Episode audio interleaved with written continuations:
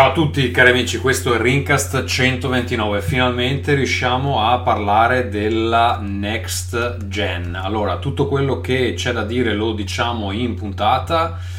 Uh, quindi senza prolungarmi più di tanto, io vi lascerei a uh, quella. Ciao a tutti.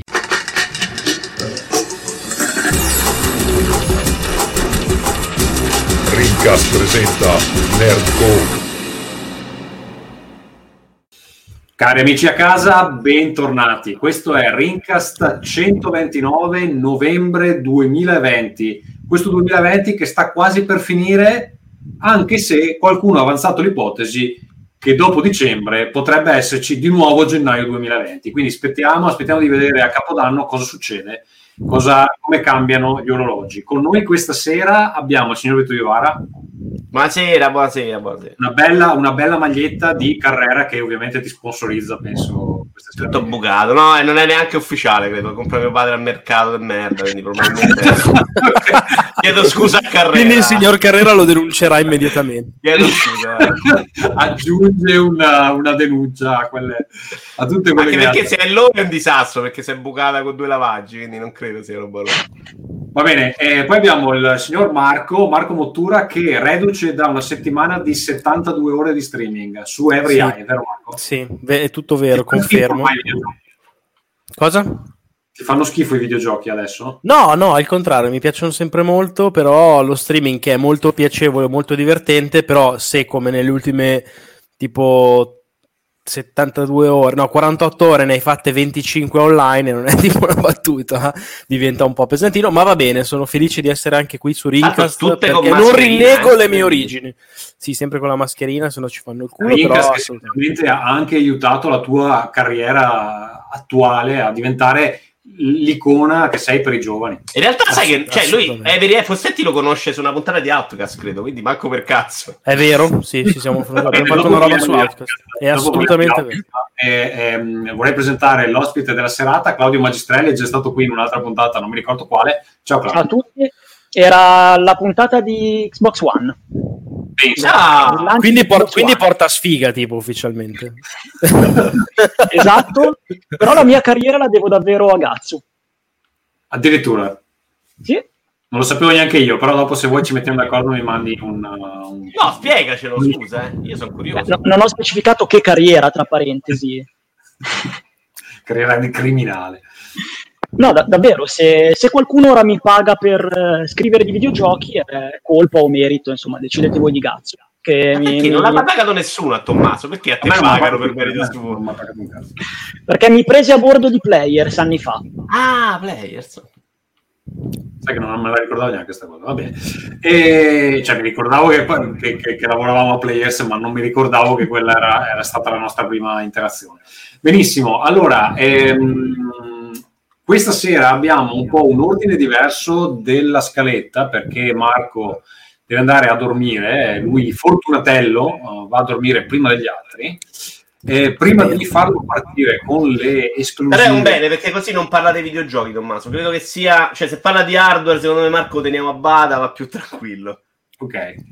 E l'unica cosa da dire prima di partire, ehm, se volete chattare con noi ci trovate su Telegram a telegram.me slash rincast e vi ricordo che si avvicina il Natale, cari amici, si avvicina il Black Friday e cosa dovete fare? Dovete comprare su Amazon grazie al nostro bellissimo tag. Tra l'altro il signor Amazon Bezos mi ha anche contattato personalmente dicendomi smettila di postare il tag e basta, perché secondo lui io dovrei taggare ogni videogioco che menzioniamo in non so che modo con il suo tag specifico per farlo andare a comprare. Ma io non voglio farlo, amici, voglio lasciare il libero arbitrio, voglio lasciare che voi siate eh, coloro che vanno su Amazon con quel tag lì e si comprano il cazzo che vogliono, non solo videogiochi. Volete comprare un dildo alla vostra signora? Volete comprare il, un libro al, al, vostro cane? Potete farlo con il tag di Rincast. Non vogliamo limitarci ai videogiochi, non vogliamo che diventiate stupidi. Allora, ehm, detto questo, io farei eh, partire Marco che ne ha parlato tutta la settimana, ne avrai quasi ogni pieni. No, Ma che hanno parlato? Un giorno potevano parlare solo del tasto X, un giorno potevano parlare solo della linguetta, della scatola questo del pure è molto vero. Questo pure è Una vero. roba di Allora, marchi insopportabili su Marco, parlaci di PS5, ma parlaci anche dell'esperienza di parlare di PS5. Beh, allora posso dire inizialmente che non credo, questo poi potete anche, come dire, confermarlo o smentirlo, dire la vostra anche voi, eh, di non ricordare un entusiasmo del genere da parte proprio del grande pubblico, boh, da anni, se non forse da sempre, nel senso che mi sembra che eh, forse la condizione particolare legata al lockdown, forse il fatto che si sa che ce ne sono poche, forse che, vabbè, l'Italia è un paese tradizionalmente molto eh, suscettibile al brand PlayStation, però questa PlayStation 5 veramente sta creando una specie di mania collettiva abbastanza senza senso, nel senso che ehm, cioè, la gente impazzisce, io lo vedo proprio nei numeri, al di là de- dei contatti incredibili che abbiamo avuto su EveryEye, ma anche se posti una foto su Instagram col tag PS5 fa il triplo dei like di qualsiasi altra roba ed è Grazie, abbastanza... Posso, posso entrare a gamba tesa perché No, devi. Live abbiamo fatto un sondaggio così eh, cazzometrico sul Telegram di Rincast per sapere come il day one, come sta andando, chi ha preso cosa, no? E abbiamo allora il eh, 28% in zona Xbox con il 15% che ha preso Series X al, al giorno al day one eh, il 2% che ha preso Series S al day one, eh, 11% che è interessato in Xbox ma aspetta. Invece abbiamo l'11% che ha preso PS5 al day one, quindi meno di Series eh, X o X, come cazzo vogliamo chiamarla, perché immagino penso non ce ne siano in giro fondamentalmente. E, però il 25% eh, vuole una PS5 e aspetta. Quindi le due percentuali fondamentalmente sono eh, 36% zona PS5 e eh, eh, vediamo eh, 26 28% zona Xbox. 5% indecisi 31% di altro che però può anche includere gente che se le comprerà tutte e due. Quindi eh, in zona cioè in- nella chat di Rincast più o meno le due console pareggiano con un 31% da indagare se, se effettivamente gente No, diciamo che mi sembra non come dire, va bene così, non è che ci sia una, un giudizio di merito ovviamente, però ecco, per quello che è la mia esperienza su numeri ovviamente magari un po' più grandi, mi sembra che ci sia proprio un divario già subito in partenza clamoroso, anche proprio in termini, ripeto, un po' di interesse. E secondo me ci sta, nel senso che ehm, io oramai ho avuto Xbox One da, cioè, ho contatti con Xbox One da boh, sei settimane, una roba simile, ce l'ho mandata prestissimo. E anche lì non so No, quanto non sia stata. One, Series S o Series Sì, X. sì, buonanotte, sì, esatto, scusate. Eh, con Serie X, ciao Michele Serie Ciao tutti. grande, ciao Michele, Ciao, ecco, Michele. Ciao. Ciao, adesso accendo anche la camera, datemi un attimo Eh, mi rendo presentato. perché è arrivato Michele, Marco, ma che cazzo? Vabbè, eh, è simpatico Michele. Eh, quindi stavo dicendo, con Serie X contatti già da molto tempo e con PlayStation 5 invece eh, ovviamente un po' di meno.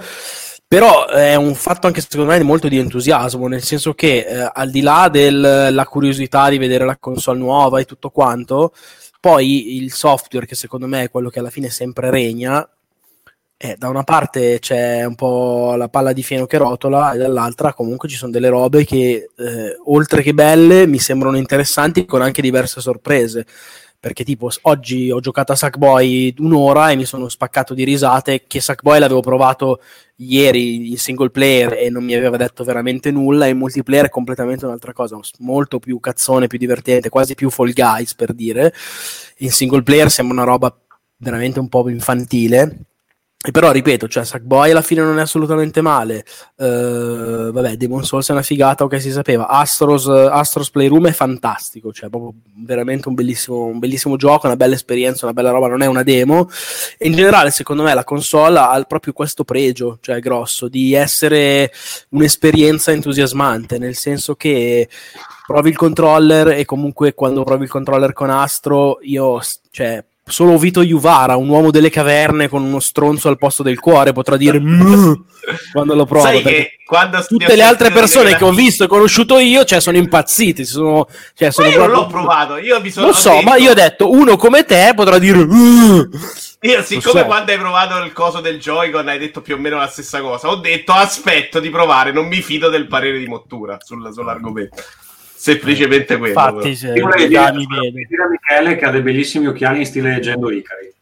Oh, è vero, ragazzi. Grazie. Oppure venduti proprio meraviglioso. Col sovrapprezzo Gendo Icari. Comunque ci sta che su Rincast i numeri siano diversi, perché secondo me è una console per questione pass molto più allettante per gli anzianotti, eh. Series X. No, boh, ci sta, per carità. Però, ripeto, cioè, la- io, io sto trovando sia a livello di reazione che a livello personale, poi adesso lascio parlare voi, un'enorme differenza proprio di, di- di entusiasmo. Cioè, eh, non è un discorso di preferire una all'altra o di essere eh, boxari, sonari o quel cazzo che volete voi. Però, cioè, trovo che interfacciarsi ad una console piuttosto che all'altra siano in questo momento due esperienze molto diverse dove comunque una in un modo o nell'altro ti dà l'idea di uno stacco che non è per forza grafico perché oggi abbiamo provato Call of Duty che è uguale su PS4 su PS5 è veramente praticamente identico. La fa- poi apriamo anche una parentesi dopo sulla questione del ray tracing che per me è una cagata abissale della serie che tu lo vedi e non sai se c'è o non c'è e gente allenata non riesce a capire se c'è o non c'è il che ti fa capire quanto è marketing tutta sta roba e quanto poi effettivamente in questo momento è una roba che fa la Ma differenza perché, perdonami, il ray tracing in realtà non dovrebbe essere una cosa che facilita gli sviluppatori a fare le cose che facevano già. Dico una stupidaggine. Cioè doveva dovrebbe fare essere- in automatico delle robe di riflessi che se Beh, dovrà fare delle cose in più anche, molto, cioè in più. Le fai in più perché le fai in automatico. e quindi Esatto, non cioè, sono dinamiche, esatto, sono dinamiche, però il problema è che cioè, la differenza non c'è praticamente. Eh, ma la gente è convinta che i riflessi Lo adesso so, sono la gente tips, impazzisce. eh, Sì, Però al di là di questa roba qui del marketing- È, è un po' come dice Vito che mh, magari adesso gli sta togliendo qualcosa, qualche castagna dal fuoco, ma non, non li sta liberando per sviluppare sopra questo, quindi magari lo usano, ma ci stanno ancora pensando bene come sfruttarlo. Una, una cosa che avevo letto ultimamente era il discorso di guardate la differenza dei giochi inizio generazione e fine generazione, anche di un FIFA su PS4 all'inizio e alla fine, cioè la gente impara a sviluppare sulla console. Quindi No, ma quello gesso. succede sempre, però quello che dico è che da una parte eh, c'è questa eh, potenza bruta poi messa al servizio di nulla al lancio, c'è eh, tante cose appunto in potenza, sia in termini di prestazionali che in termini di promesse, diciamo, che verranno anche mantenute, io ci credo, però al momento quelle rimangono.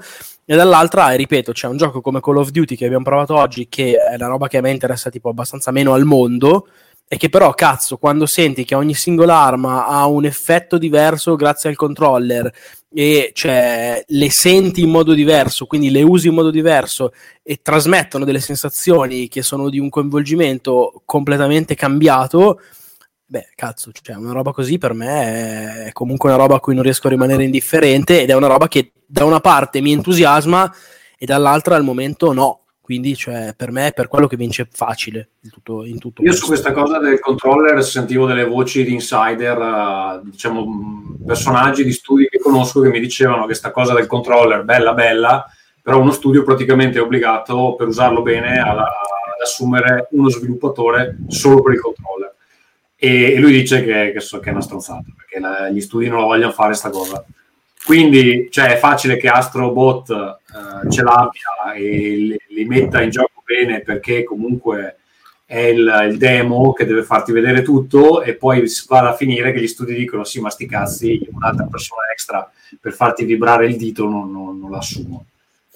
Mm, Ci sta, perché- però per dirti, io ti, ti dico una cosa, al lancio dei giochi che abbiamo provato noi, eh, Astrobot, vabbè, è sensazionale. Demon Souls è deludente in questo senso qui, perché avevo anche letto delle interviste con il, eh, il direttore del progetto, eccetera, e aveva detto robe, secondo me, abbastanza puttanate di marketing, perché poi quando giochi effettivamente c'è po- poca roba, abbastanza poca roba. Sì, quando fai la schivata senti la direzione, la magia è carina, ma è poca roba. Uh, Sackboy lo utilizza benissimo in una maniera molto intensa e molto carina, promosso assolutamente. Godfall è un altro gioco sorprendente e che lo utilizza veramente molto bene per enfatizzare il sistema di combattimento. E poi c'è appunto eh, Call of Duty che è addirittura di terze parti, così come Godfall, che fa una roba veramente fighissima. Cioè, pronti via su, su pochi giochi di lancio di questi già togliamo Astroworld perché sono d'accordo con te, è un po' da to- togliere anche perché sono quelli che hanno di fatto inventato le demo. Ho fatto un'intervista con il creative director del gioco, che è anche il capo di eh, Sony Japan Studio, è diventato e quindi cioè, ci sta che abbia una posizione privilegiata e che tutto il progetto sia inquadrato in un certo modo. Però cazzo, cioè vedere per me già altri tipo tre giochi che sfruttano le cose così, soprattutto due di terze parti, è incoraggiante. Poi è probabile che diventi tutto, si risolva tutto in nulla di fatto, eh, non lo so però e, per ora è figo. Molto della batteria, Marco, che si erano girate delle voci un po' inquietanti. No, non è, quelle non sono voci inquietanti, quelle sono coglionate ignobili messe in giro per fare non so nemmeno che motivo. Cioè, uno che dice che quella batteria dura due ore è un testa di cazzo che sta mentendo, mi sapendo di no, no, è un testa di cazzo che mente Vabbè, sapendo di mentire. non ti dissociare perché è la verità. No, perché... Mi dissocio, conosco la persona. Ma non c'è un cazzo da dissociarti, è un testa di cazzo. Io non so neanche chi l'ha messo. Ma un giudizio un po' severo, però, No, per... no, Vito, cioè, le cose non sono. Le Vito, cioè, quello sta parlando di una cosa che è, è, è personale. Cioè, non è che a te piace, a me non piace. Non dura due ore. Magari gli è arrivato un pad difettoso, che cazzo ne sai, pure tu. Eh, cioè, però, eh, però il problema è che non puoi, fare, non puoi, fare, quello che urla dura due ore e ah, scandalo dura due ore, che merda, e impostare tutto su quello quando sei l'unico al mondo che lo dice. Però scusa, eh, perché cioè, qualcosa non torna. Eh, cioè, non, non, ce n'è, ragazzi. Cioè, non dura due ore, ma non dura assolutamente due ore. Anche perché, guarda, se stati in live anche solo oggi, sei ore non si è mai scaricato, cioè, capisci che eh, poi che l'autonomia, tra l'altro la cosa più stupida in tutto questo è che l'autonomia è un problema, ma se tu dici con Astrobot dura 4 ore, basta dire che dura 4 ore, che è quello che dura più o meno, e cioè è già poco, non serve esagerare e dire che dura ancora meno, perché 4 ore comunque è poco. Eh, cioè. Va bene, ascolta. C'è una domanda per te nella chat però per quanto allora sì, la chat è in fiamme, ci chiedono di Demon Soul, eccetera, ma ci, ci arriveremo dopo. Parlaci un attimo della, delle tue impressioni hardware e poi vorrei sapere qualcosa anche del sistema. Cioè, come ti è sembrato il redesign uh, di tutto uh, al di là e poi andiamo ai giochi. No, beh, è un sistema, su tutte e due secondo me sono in questo molto delle macchine di nuova generazione cioè, sono delle macchine che staccano con il passato, sono veloci, sono rapide, sono eh, incredibilmente repentine sia nella navigazione che nei caricamenti, che nella gestione proprio dell'interfaccia, dei menu. Cioè, quando ti abitui a quella roba lì, anche solo navigando per tre giorni e poi torni indietro, e, e, poi dopo di là è un cambiamento grosso, cioè nel senso che sei abituato ad avere una reattività che non è quella e che fortunatamente su tutte e due le macchine di nuova generazione è uno standard ed è una figata. Poi l'interfaccia di PS5, secondo me anche lì è, è, è proprio il discorso, secondo me, di entusiasmo di PS5 è proprio un, una cosa che è globale perché a parte che hanno lavorato secondo me bene, ma in generale ti dà questo effetto di novità forte declinato in varie maniere.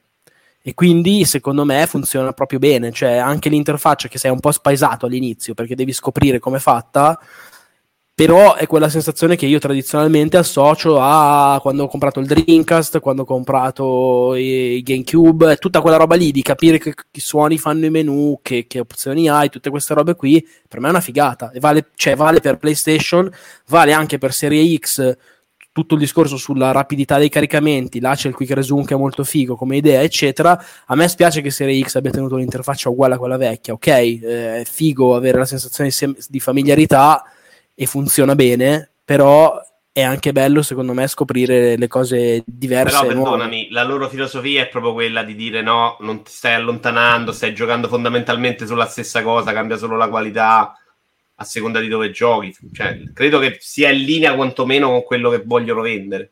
No, ci sta. Comunque, cioè, quell'interfaccia lì la cambieranno, magari per il lancio, per non complicarsi no. ulteriormente le cose. Eh, io ho, ho, alcune riserve sull'interfaccia. Io non vedevo Xbox da Xbox 3, 360.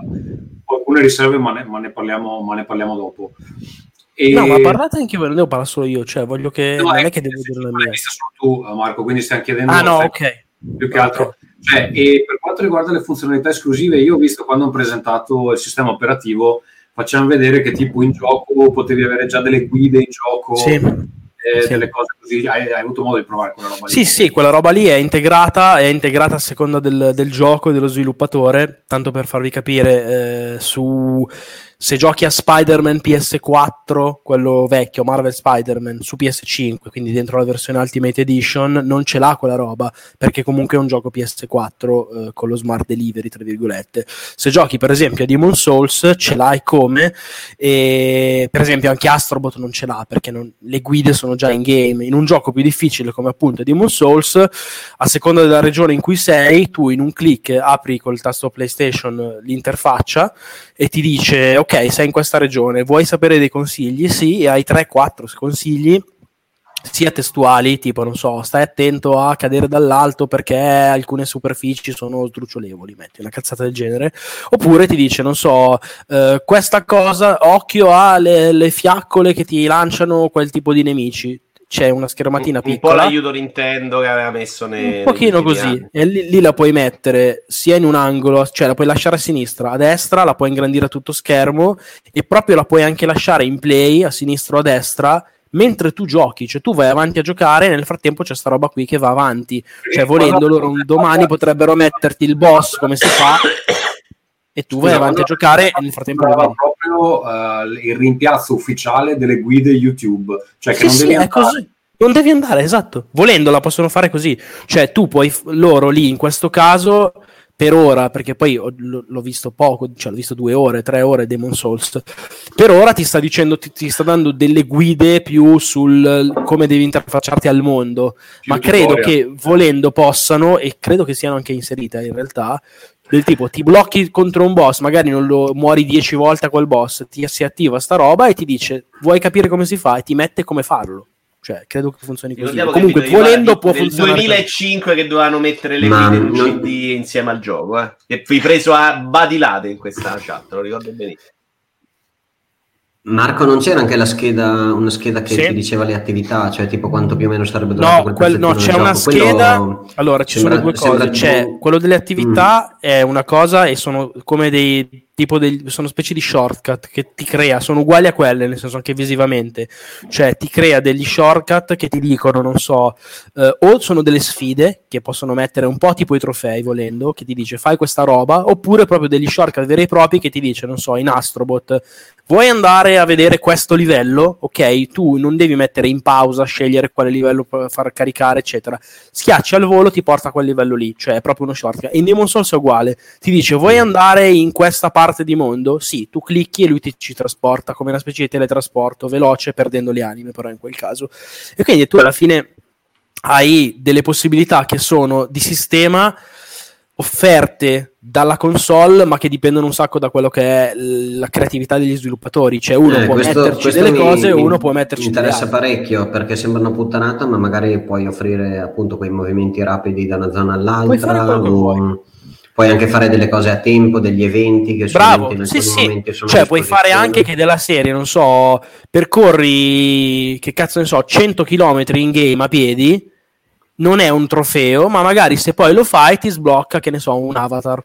Lo puoi fare, cioè è letteralmente quello che ti lascia fare, che è una cosa, in, un extra, una cosa in più, che comunque è a discrezione degli sviluppatori inserito Possono farlo, possono non farlo. L'unica roba da sottolineare per correttezza, scusa, aspetta, aspetta, aspetta, Tommaso, questa roba qui delle guide però, perché per correttezza è giusto dirlo, eh, è solo per gli abbonati del Plus. Eh, Se non hai PlayStation Plus non c'è la, questa parte di guide, ok? Scusa, ti chiedevo, il quick resume di giocatori non ce l'ho.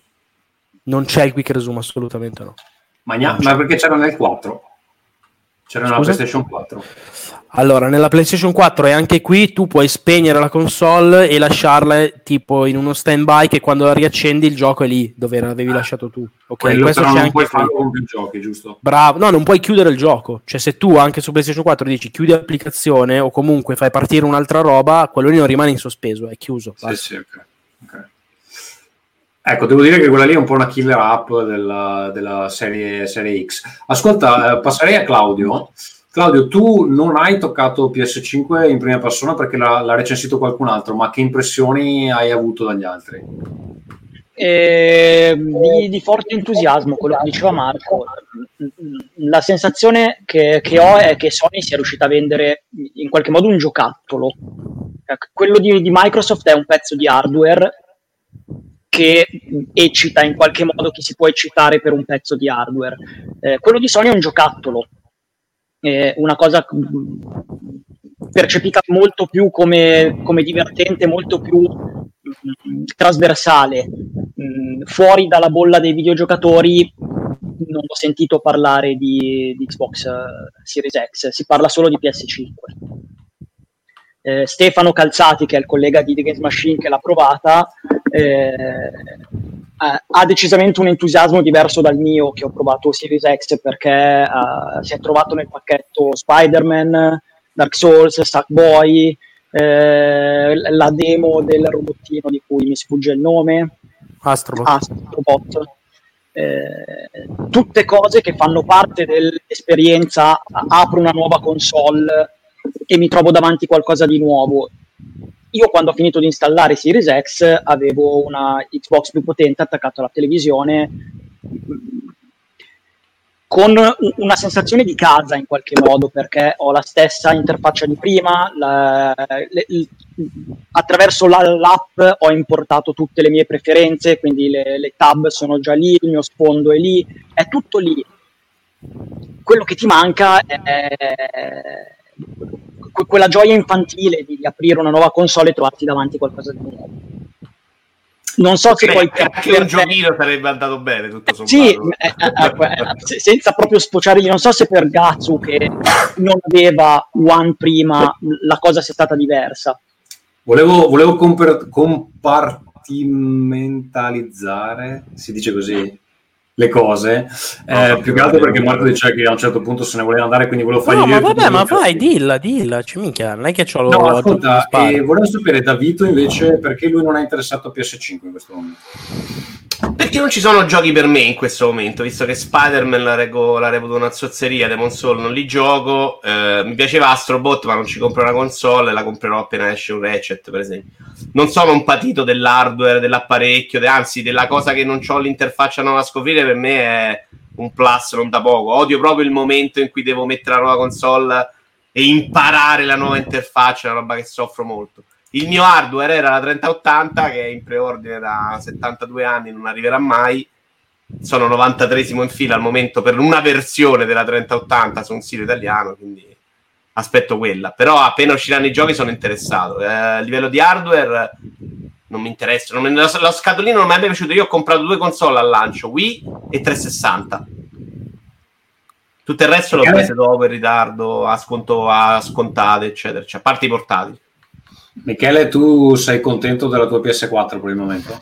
Io sono ancora contento della mia PS4 grazie a un backlog infinito, ma eh, essendo scemo di merda nella testa, appena sono cominciate le notizie, ho cominciato a guardare mia moglie e ho detto, bene, quindi per Natale non si può non comprare un cazzo, cioè che cazzo fai?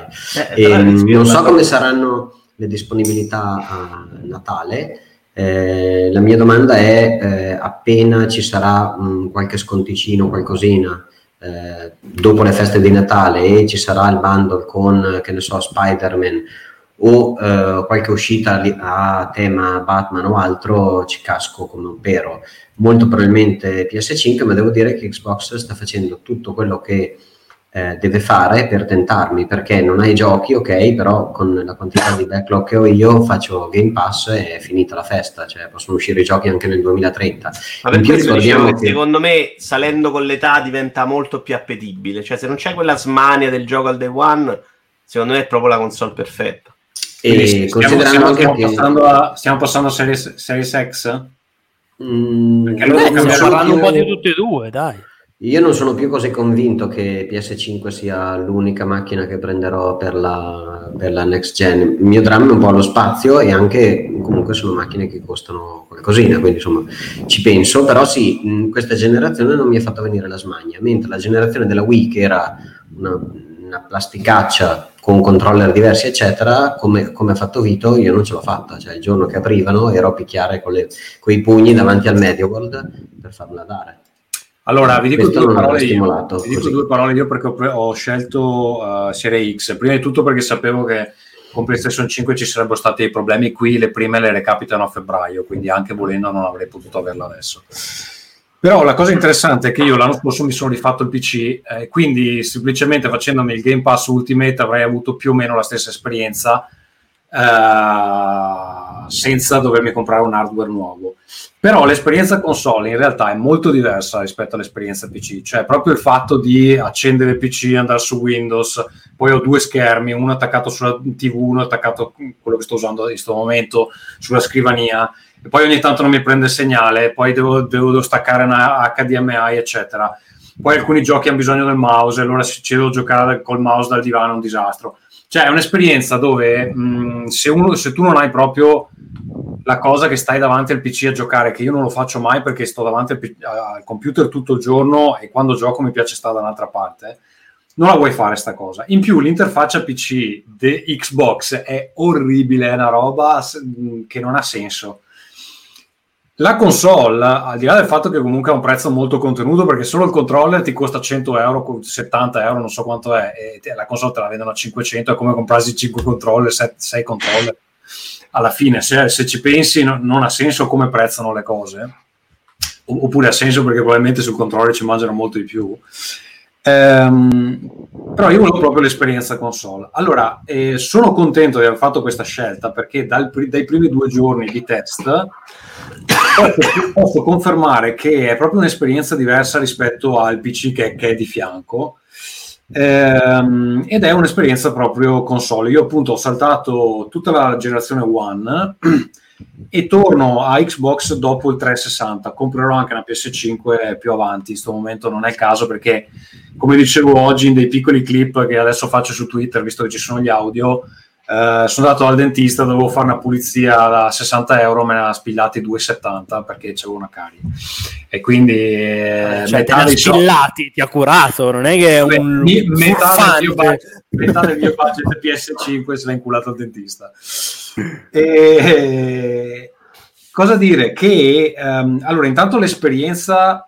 Aspetta, una cosa che volevo dire eh, era questa: che Xbox in questo momento è una scelta forse noiosa, forse noiosa, però molto solida secondo me.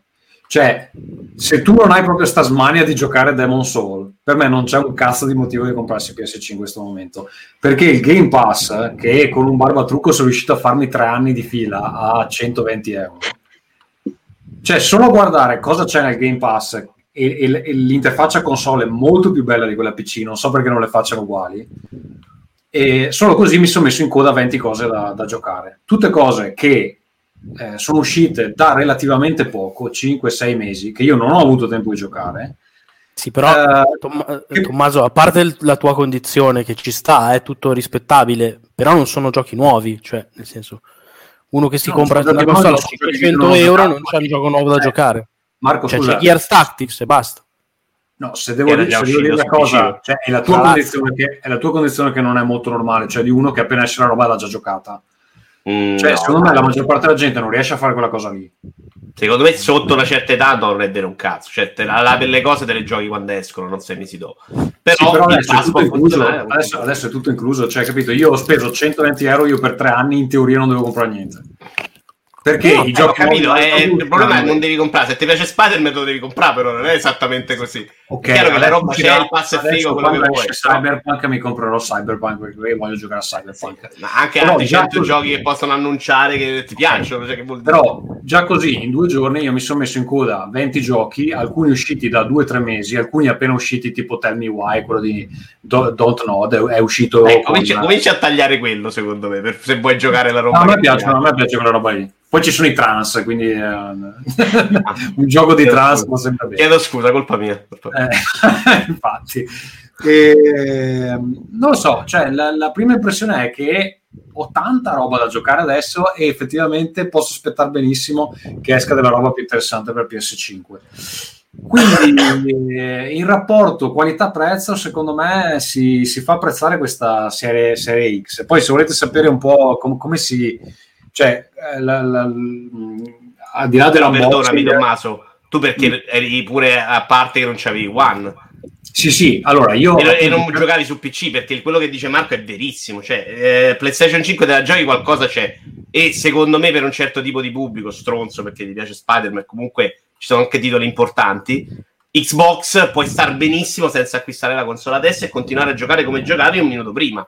Cioè su PC, magari a dettagli minimo, oppure te giochi la roba su One, se ce l'hai. Sì, sì, lo puoi fare, però eh, non lo so. Eh, hai, quanto- detto un ca- hai detto un cazzo, nel senso. Allora, secondo me il calcolo che si sono fatti è che un sacco di gente One non ce l'ha. Vabbè, cioè, ma loro hanno fatto tutto benissimo, però al concetto, eh, cioè, eh, sì. Cioè, io vorrei capire quanta gente è nella mia condizione, perché la, la condizione vostra, secondo me, Sì, ma è- magari quella gente si compra One eh, anche. Cioè, Sì, secondo me, tra l'altro, è la cosa più intelligente da fare. Cioè, eh, o ade- Series perché devi One. prendere se- se- serie X? Compri Cioè, serie Z adesso. Costa, infatti, bravo. Serie S esatto. costa 200-300 euro perché devi comprare. Ah, infatti io ho pensato per un momento, dico, mi compro Series S per giocarmi i giochi che stanno nel pass solo console. Però poi ho detto, vabbè, ma vaffanculo, alla fine mi, mi- mi faccio prestare One da un amico, c'ho la stessa cosa.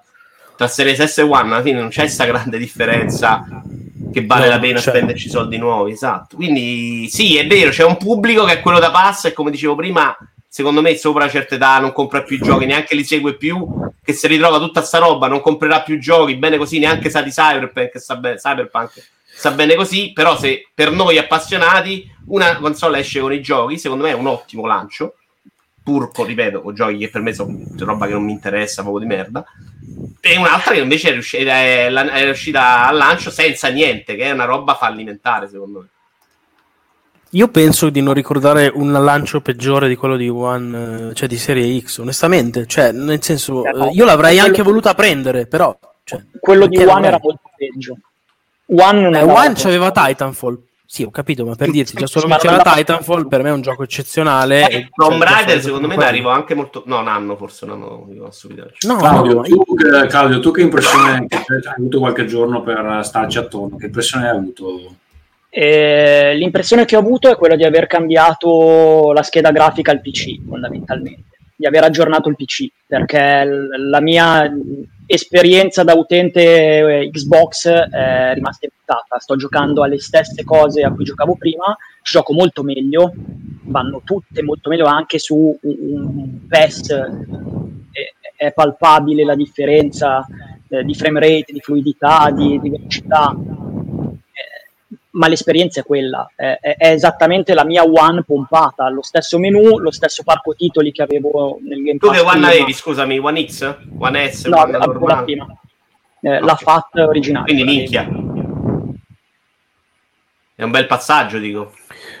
Sì, mh, a livello di prestazioni sicuramente, eh, eh, anche se non lo so, dirò un'eresia, mh, probabilmente serve un mega TV per cogliere davvero una differenza grafica sensibile. Non so se sono ciecato io, eh, mi rendo conto che mh, un Forza Horizon 4 giocato su Series X è più fluido e- ed è più bello Eh, rispetto però scusa, cioè, che eh, Claudio, tu hai un 4K con l'HDR, quelle robe lì. Sì, E, sì, e non ma sono noti- sì, no, allora io lo noto, ma mi rendo conto che non è una cosa così sconvolgente. Io sono sicuro che se ci metto mia mamma davanti alla TV e faccio andare uno e l'altro, mi dice che sono identici. Cioè, che- credo che sia una masturbazione da nerd, fondamentalmente. Eh, Non so, io, io cioè, l'impressione che ho avuto è che l'hardware eh, c'è tutto e, e purtroppo sono i giochi a non supportarlo perché eh, ho provato oggi Gears 5 e va fluidissimo. E non so quanti FPS, ma è, st- è strafluido. Poi ho provato una roba tipo Darksider Genesis perché questo Eh, no, eh, devo parlare però- di Darksiders e comunque ha un frame rate che penso sia intorno ai 30. Eh, Eh, però aspetta, c'è una differenza tra Gears 5 che è ottimizzato per eh, Sì, sì, no, Series, ma- X, Series X e un Darksider che semplicemente go- gode Sì, della maggior potenza della console, ok? Su cui non è stato fatto niente, è lo stesso gioco che va, boh, penso, un filino Magari meglio. anche loccato, eh? Magari anche loccato a 30 perché su eh, One X era loccato a 30. Non è impossibile. Non, non- non lo so, e quello che dico è che in prospettiva, secondo me, quell'hardware lì c'è tutto. Ok, al lancio non c'è il gioco nuovo, ma io ne ho 20 che non, c'ho gioca- che non ho giocato. Che vorrei Sì, sì, giocare. ma è chiaro, chiaro. Sono d'accordissimo, però secondo me manca il, il titolone che ti fa dire cazzo che bomba. Secondo me non- per me non era neanche Halo, cioè se usciva Halo me non me frega un cazzo, non l'avrei comprato. Quindi non so Eh, però qual è- al lancio era tanta roba, eh, secondo me. Per il suo pubblico, per, insomma, per Xbox. Sì, sì, no, è dico per me, cioè, lo so che... che, ma che-. Ma, ma guarda, di- dirò un'altra eresia, ma poteva anche non essere Halo, poteva essere Rise 2. Eh, eh, Rise non era sto gran titolone, ma sulla One ti faceva percepire lo stacco da 360. Era un enorme Ma corridoio di 5 ore, ma graficamente il tuo cazzo te lo strappava. Però secondo me lo stacco non ce lo dobbiamo aspettare più, quindi no, Rise 2 non sarebbe mai stata una cosa travolgente. Allora, Quindi- Ruco, Ruco dalla Il chat... gioco, te- scusa un attimo, il gioco tecnicamente che stacca oggi, secondo me, per come è diventato lo sviluppo anche su console, era proprio impossibile. Serviva forse più il nome. Beh, Eh, sì, dalla assicuro chat che no, l'illuminazione di Demon Souls è una roba che non si è vista. Eh. Ok. Cioè, Eh, no. Fatemi dire sta roba. Eh, Ruca dalla chat dà un- uno spunto interessante. Il Game Pass è l'anticamera di chi smette di giocare per me. Provi tanti giochi come CD masterizzati, non segui le uscite perché non ci spendi soldi al day one e con 10 euro aspetti quello che passano. Allora, eh, ricordiamo che tra l'altro quella in foto è veramente lei, quindi eh, complimenti alla mamma. Ehm, Può Quindi, è la, se- essere, quindi è la seconda, vo- è la anche- seconda donna che segue Rincast alla fine. Eh, No, credo sia sempre la è la terza, in realtà c'è anche Giulia Smeraldo. Ehm, Dicevo, scusa, rispondo al volo io un attimo, Tommaso, e poi passo a te. E Dicevo, è vero, è possibile, ma è anche vero che invece può essere una roba per far entrare dentro, far conoscere qualche videogioco che non aveva comprato anche persone che invece avevano già abbandonato i videogiochi, che non sono disposti a spendere più 60 euro per un gioco perché non ci giocano, non c'hanno tempo, ma si mettono là 5 euro al mese e si giocano quello che capita. Eh, comunque sono giocatori, eh. se sono giocatori quelli che giocano a roba su Facebook, sono buono tutto. Io dico che questa situazione per me non succede, nel senso che quando esce Cyberpunk, cioè io ho due scelte, o me lo compro su PC che costerà 10 euro in meno, ma ci gioco più scomodo, o me lo compro su Series X e cioè non mi vedo ad aspettare 5 anni che entri nel pass, ci giocherò prima perché è un gioco che mi interessa. Adesso l'unica cosa nuova che c'è da comprare è Assassin's Creed Valhalla, Assassin's Creed Valhalla che, che- che credo Vito stia giocando, che, che non mi interessa. E nel pass PC tra l'altro eh. 15 euro so giocare a tre giochi riesco chiaramente a finirmi Legion, Valla e Far Cry New Dawn genio Io parliamo però- se vuoi Io non sono tanto d'accordo con il discorso che sia l'anticamera dello smettere di giocare, ma sono invece piuttosto d'accordo con la prima parte sul discorso un po' dei CD masterizzati di quell'epoca lì. Credo che se preso in un certo modo, non dico che tutti lo prendano in quella maniera, eh, perché no, non è così, però esiste secondo me una fetta di giocatori che eh, usa il, il Game Pass con un approccio un po' bulimico, un po' provo 70 cose, non ne approfondisco nessuna, come trovo un minimo scoglio alla prima roba, via, metto sul gioco dopo, che è un Sì, po'... perché tanto non ho sborsato 70 euro. Esatto, quello, non me ne frega un cazzo, mi annoia, l'ho provato, mi ha rotto i coglioni nei primi 22 minuti, non gli do più un'altra chance, fine, ciao, grazie, arrivederci. Da un lato uno può dire, beh, comunque l'hai provato, è meglio che non averlo provato. Dall'altro però, ripeto, mi sembra che, ehm, come dire, crei questa forma mentis che personalmente ha un po' l'effetto del eh, buffet barra all you can eat così che a me personalmente piace poco però vabbè va, va anche a gusti. Non credo che però sia l'anticamera dello smettere di giocare. Magari è un modo di cioè può essere un incentivo a giocare in una maniera un po' più così mordi e fuggi un po' più superficiale che però per me non è che ha meno dignità Se Io la tentazione, così, sti la tentazione che menzioni te, Marco, la, la vedo tutta perché adesso, vabbè, questi giorni È qua sto che- ma è ovvio che è così ovvio. Proprio volevo vedere com'erano i vari giochi. E adesso dovrò decidere, ok, ma io- su quale mi focalizzo, cerco di, di finirne uno almeno, perché sennò, sennò so che faccio quella cosa lì che dici tu, dici ne li provo tutti e poi non gioco un cazzo. No, ma poi oltretutto eh, l'altra cosa che mi, questa mi spaventa a livello, tra virgolette, sociale è che mette nella testa delle persone, e tu già ce l'hai, cioè l'hai chiaramente detto prima, ah io non spendo più un euro. Cioè eh, l'idea che per me dei contenuti che si richiedono essere sempre più belli, sempre più approfonditi, sempre più coinvolgenti, sempre più scritti meglio, sempre più recitati meglio, sempre più creativi, sempre più tutto quello che volete. Metteteci tutti gli aggettivi del mondo perché quello oramai è la pretesa media, ma gratis perché ho già pagato, ho pagato un euro.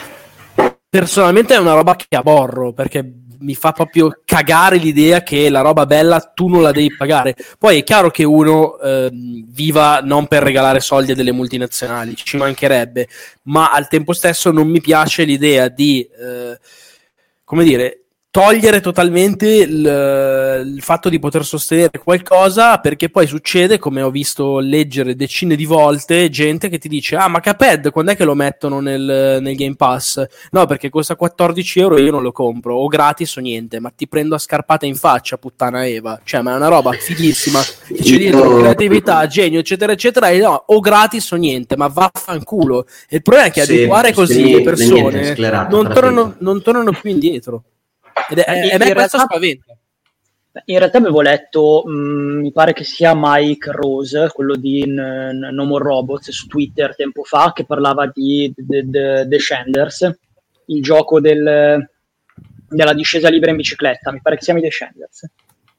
Okay, eh, sì, ah, sì, ho capito qual è. Sì, okay, okay, che sì, diceva sì. che da quando era sul pass il gioco aveva mh, avuto tipo un più 250% di vendite, era diventata una hit e vendeva un sacco eh, perché la gente lo provava sul pass boh, e poi lo comprava magari temendo che uscisse dal pass perché ah, lo perché provava banalmente poi qualcuno magari lo vede e poi se lo va a comprare perché l'ha visto su uno streamer. Il problema, quello che dice Marco, però è per i giochi che non saranno nel pass. Se Microsoft fallisce o se tu poi non sei nel pass, diventi uno che veramente non, non già adesso non vendevano un cazzo. Eh. Cioè, il problema è che l'indie già adesso non vendeva, non esisteva fondamentalmente. I numeri delle vendite indie sono imbarazzanti. Il problema è, eh, è peggiora, migliora questa cosa. È vero, adesso se sei nel pass ti dà più visibilità, però essere nel pass non è una roba aperta a tutti, è una roba che preclude a tutti gli altri vendite ma anche a livello non solo, l'abbiamo parlato già tante volte, non solo a livello di, di spesa, a livello di tempo. Cioè, se Tommaso è impegnato con 100 giochi del suo backlog sul pass, quando ce lo porti a comprare un indie a 15 euro? Mai. Cioè, è finita Allora, eh, devo rispondere ad Alessandro Di Bella dalla chat che ci chiede, però scusate, con il ragionamento dell'ascoltatore di prima, se uno compra un, un, gioco prezzo pieno day one e poi gli fa schifo, lo deve giocare per forza perché ha pagato tanto. Allora qui c'è un meccanismo, meccanismo psicologico, Alessandro. È ovvio che se ti fa schifo non ci devi giocare, però il fatto, solo il fatto di averci speso dei soldi è anche il motivo per cui esiste la console war. Tu hai comprato questa perché non ti sei comprato quell'altra e quindi devi dire che il tuo acquisto è migliore perché se no sei un deficiente se hai comprato la console peggiore. Sì, sì, la gente compra i giochi brutti e dice che è bello perché ha comprato È lo stesso motivo per cui adesso, per esempio, io vado a fare, vi dicevo, sono, ho iniziato a fare il eh, crossfit, guardate che muscolo che c'ho, eh, sembra proprio coso. Comunque, ho iniziato a fare, siccome costa così tanto, che ci voglio andare quattro volte a settimana, perché se non ci vado quattro volte a settimana sono un coglione, che sto ti senti un coglione. Esatto. E quindi e quando vado. qualcuno ti dirà devi fare yoga, ti dirai no, ma crossfit è meglio. È lo stesso motivo che diceva Marco, nel momento in cui tu metti giù i soldi, poi ci provi a dargli un po' di tempo a un gioco, eccetera. Poi è chiaro che magari il gioco fa schifo lo stesso e te la eh, ma Non è che si tratta di essere stronzi, nel senso se poi una roba non ti piace ci mancherebbe. Il problema è che secondo me abituare che non devi più sborsare un euro e che tutto ti è dovuto, ripeto, gratis, sempre più bello, sempre più ricco, sempre più è per me è, un, è scherzare col fuoco e per me Però, Marco, è abituare la gente male è pure vero che ormai il mondo va completamente in quella direzione, sia musica che cinema, cioè si passa più per fare grandi numeri con tutti che possono eh, volare infatti, tutto. Infatti si vede bene che, differ- che, bella, infatti che bella deriva che piglia il cinema. Cioè, nel senso, per me quello dovrebbe essere un campanello d'allarme. Cioè, Netflix allora, per me non è un modello. Ma forse più su musica che sul cinema. Però io, sai, sono assolutamente d'accordo te su questo discorso. Non voglio essere. Voglio no, no, io quello che dico, Netflix non è un modello per me. Cioè, non è un modello da prendere come esempio. Perché per una serie bella, sto vedendo in questi giorni Queen's Gambit, che è bellissima, ce ne sono 890 che fanno cacare e che vengono cancellate dopo una stagione. Pensa, cioè. per me Queen's Gambit non è neanche l'esempio di roba super positiva. Anzi, no, stavo dicendo dicendone una bella che ho visto adesso. Sì, sì, no, di è bella, ma è proprio l'esempio di roba fatta per Netflix, molto diluita, cioè una roba che non lo so. Sono piace... d'accordo con te al 100%, però... Posso dirvi una cosa? Io sono talmente eh, consapevole di essere all'estremo opposto dello spettro di, di questi giocatori perché eh, hai fatto l'esempio di... Ehm, come si chiama il gioco? Quello con la grafica cartoon anni 20? Caped. Caped. Che io sto aspettando perché sono stronzo di prenderlo fisico, perché so che se me lo prendono regalato, intanto non ho un oggetto fisico che ho il feticcio, ma poi con un gioco digitale regalato dico esattamente quello che dicevi tu, dopo 20-30 minuti di bestemmie, ma chi cazzo me lo fa fare? Vaffanculo. E, e lo togli.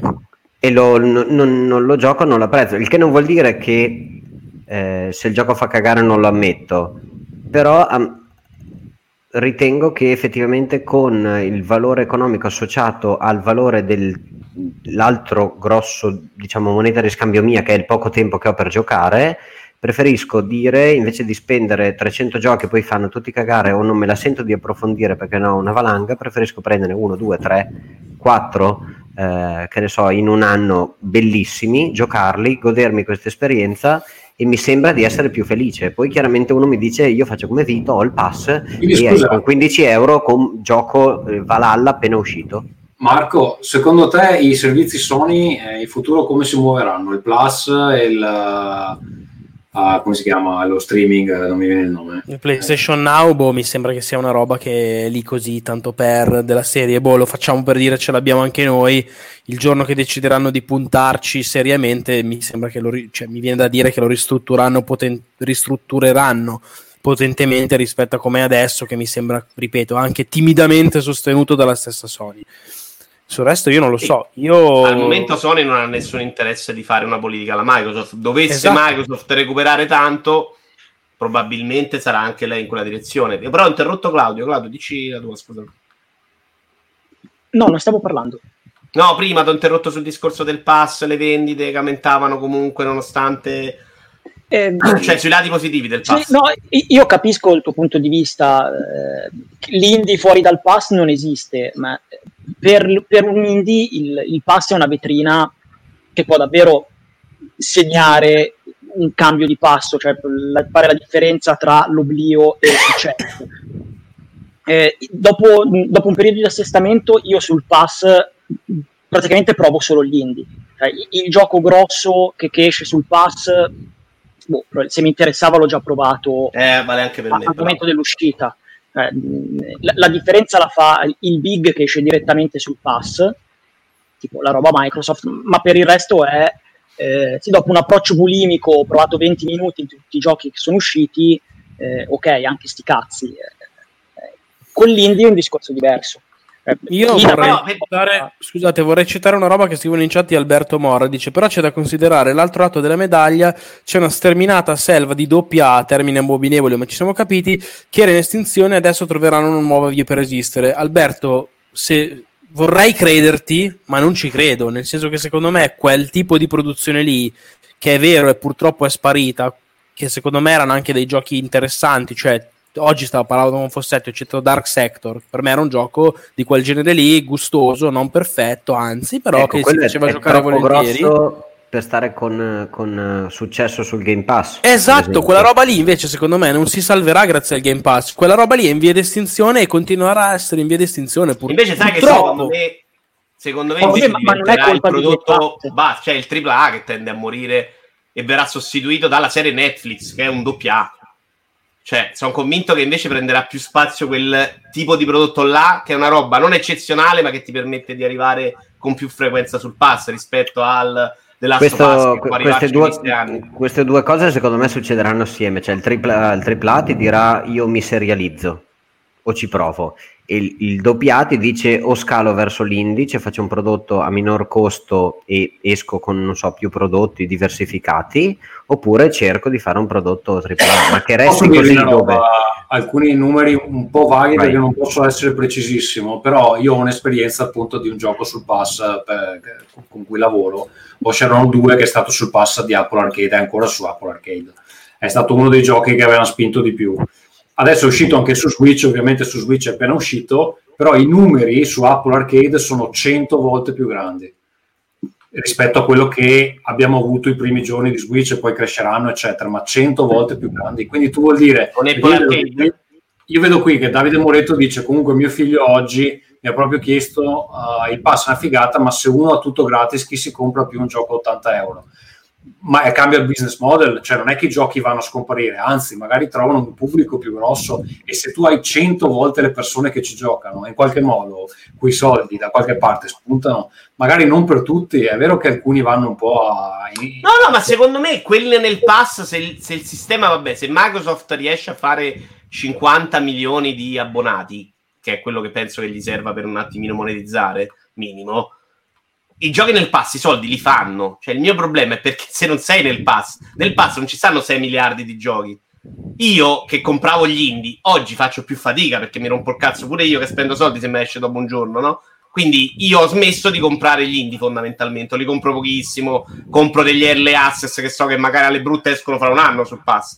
E i miei soldi li hai persi, però è pure vero che i miei soldi erano pochi nel mercato, cioè come me ce n'erano pochissimi. Paglianti diceva veramente che i numeri, eh, lo diceva lui, ma i numeri sono usciti anche di Steam, insomma, dei giochi indie erano zero. Noi siamo convinti tutti che facessero un po' di soldi perché ogni tanto esce il Caped, esce il Minecraft. No, cioè esce un Minecraft e 6 miliardi di giochi che non si incola nessuno, fanno 25 copie. Cioè la media era 3.000 dollari, mi pare, uscirono dei numeri di Steam a gioco, cioè una roba che, terribile, che magari ci hai lavorato 5 anni. Quindi, secondo me, i soldi del pass il sistema può funzionare. Il problema è che a me, dopo che mi hai abituato, come dice Marco, a non spendere più soldi per gli indie, Microsoft svallisce, smette con Xbox perché è andata male questa generazione. Io, io che faccio? Torno secondo voi a spendere 15-20 euro per un indie? Eh, non lo so.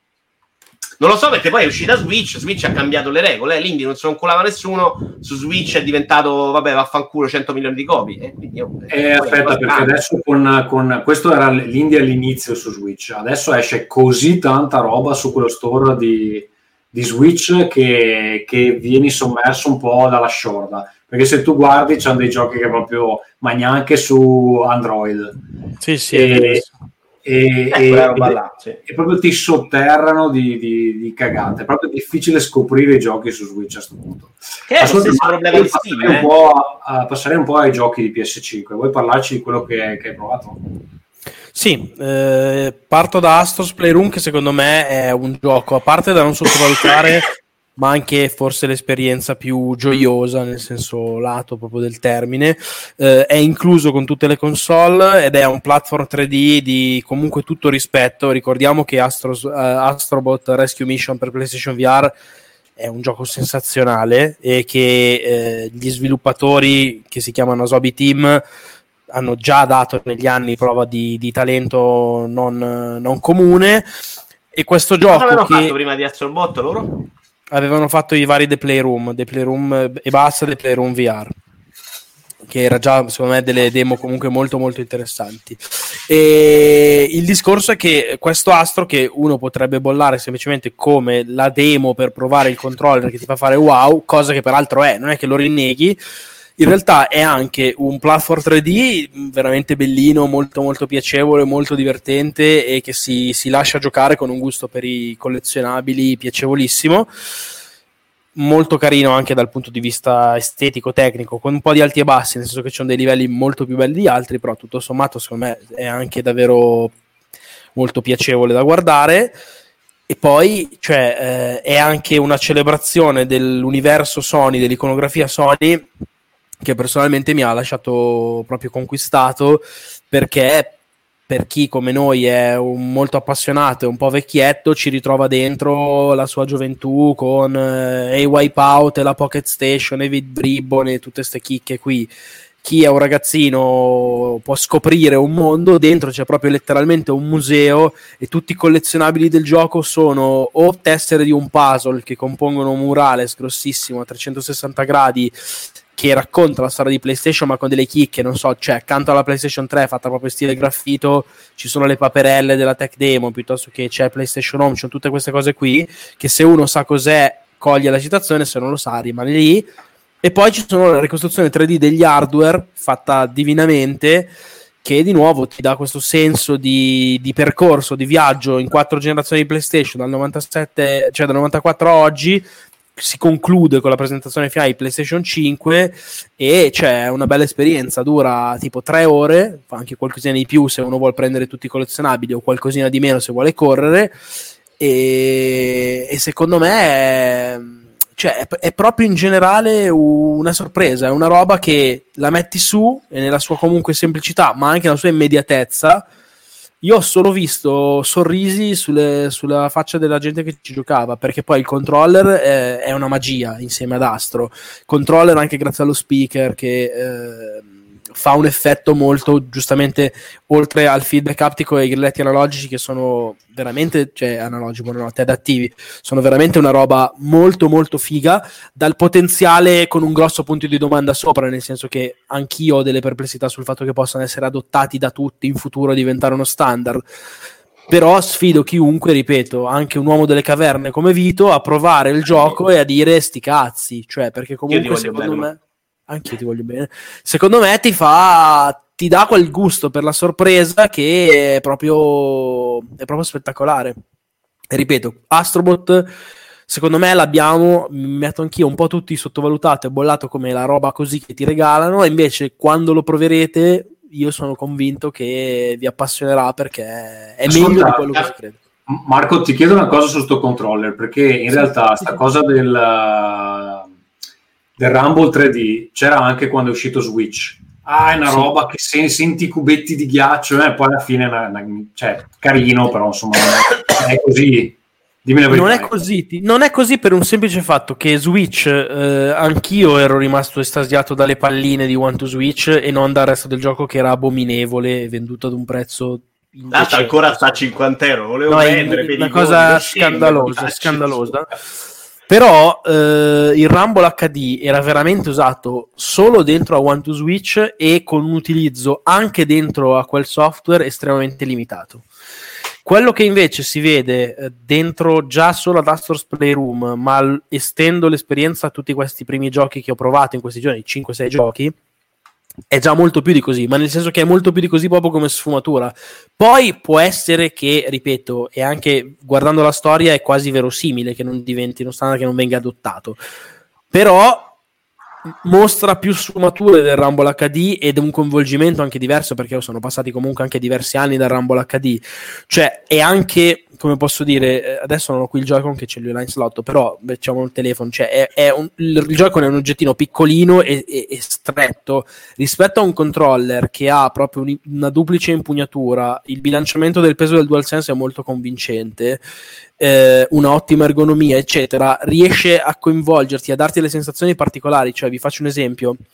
In Astro, quando muori e risorge, c'è l'omino che si ricompone con i voxel dal basso verso l'alto, e tu senti una specie di effetto tipo vibrazione, non è del tutto una vibrazione, come che di energia che si sprigiona dal basso verso l'alto. In Godfall tiri le slashate con la spada a sinistra verso destra e senti il colpo che va da sinistra a destra.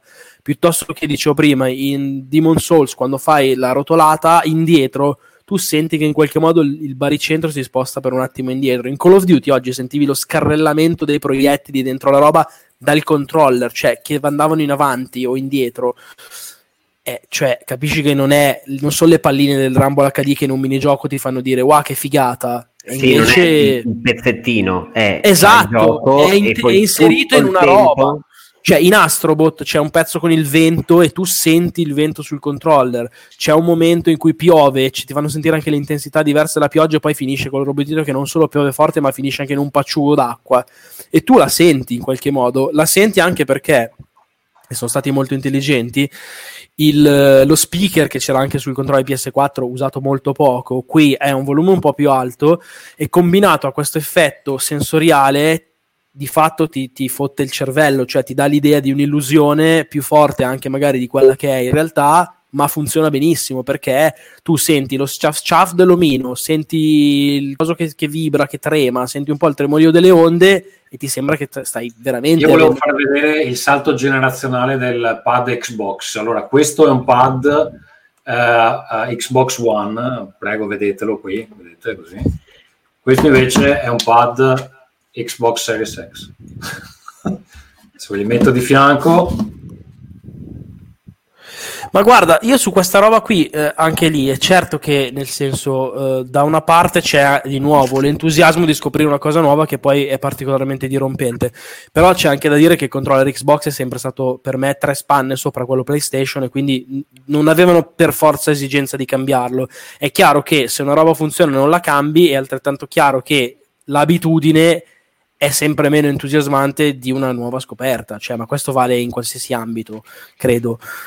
E, però, boh, cioè io non lo so, ho, ho, delle perplessità sul fatto che, ripeto, diventa, diventi uno standard perché è difficile magari imporlo a livello di sviluppo. Quella roba che mi hai detto tu prima, Tommaso, per esempio, non la sapevo, è chiaro ed è oggettivamente e diventa un limite. Abbiamo detto fuori trasmissione o sì, però se la gente che gioca Call of Duty su PlayStation 4 e lo prova su PC dice minchia quanto è meglio su PlayStation 4, un po' rischia 5, di diventare 5, un 80. 5. Eh, 5 sì. Sì, no, no, eh, eh, ma, guarda, è dici tu. Se una roba è figa, passa, eh. se è una cazzata tipo gli effetti di ghiaccio di Switch, rimane là. E voglio dire solo un'altra cosa, ragazzi, scusate, solo se non mi dimentico, tutta l'esperienza PlayStation 5 è una roba rischiosa, nel senso che è un po' come la VR, non è facile da comunicare, perché eh, cioè, è tutto mo- anche per noi in questi giorni, 100.000 volte, cioè giocavamo con lo Duty, eravamo lì, io e Fossetti come due coglioni, no, guarda sta roba, provalo, eh. e poi me lo dava in mano e anche io dicevo, cazzo, è fighissimo, e però poi come te lo spiego sta roba? Sì, te lo posso spiegare, ma avvicinavo la telecamera, facevo vedere come tremava il grilletto, ma è una roba che la devi provare di persona, ripeto, come la realtà virtuale. Sony è stata molto coraggiosa nel proporre una roba del genere, ho saputo anche rimango nel vago, che la loro idea di comunicazione originale doveva essere molto esperienziale anche per le persone, cioè volevano molto, molto, molto più del solito mettere la console in mano al pubblico prima che uscisse. Ovviamente, con quello che è successo nel mondo, gli è andata dritta in quel posto, non l'hanno potuto fare. E ancora adesso capisco che uno sia genuinamente curioso perché sente parlare chi l'ha provata in questo modo e quindi vuole provarlo, però finché non lo prova davvero non può capire queste sensazioni. Okay. È, ed è un limite vero però. I numeri, I numeri, li faranno a prescindere dalla curiosità e quindi lo proverà chi l'ha già comprata. Cioè, no, sembra... scusate, devo, dire, devo, dire, due cose. Uno che vedo che Michele continua a bere del whisky e secondo me si sta ubriacando perché non ci sopporta. La seconda è che Ferruccio Cinque Mani continua a commentare. Simpatico ascoltatore meridionale. Sotto questo episodio, invece di venire in live, ci commenta sotto. A me sembra e... molto meno fastidioso così, però, Tommaso, perché non te la io voto. Sì, tra l'altro, si bulla, si bulla del fatto che lui, questo Rumble sul pad PlayStation 5 lo farebbe in 5 minuti. Quello che stavo dicendo prima, che non so se l'ho detto in trasmissione o durante le chiacchiere prima, è no, che in, trasmissione credo. gli studi di sviluppo veri, no, Ferruccio 5 mani, è che eh, serve un programmatore apposito solo per il controller e che potrebbe eh, Ferruccio 5 mani, Ferruccio, eh, è lui. Per esempio è Ferruccio. Lui sì, l'ha fatto in Dreams, eh? 8 ore al giorno ti, ti, ti, fa vibrare le cose in mano. È tutto un complotto della cosa, è tutto un complotto della Sony per far assumere Ferruccio. Ferruccio. 5 Comunque... minuti però Ferruccio ti sei un po' allargato perché secondo me vibri molto meno tu, secondo me.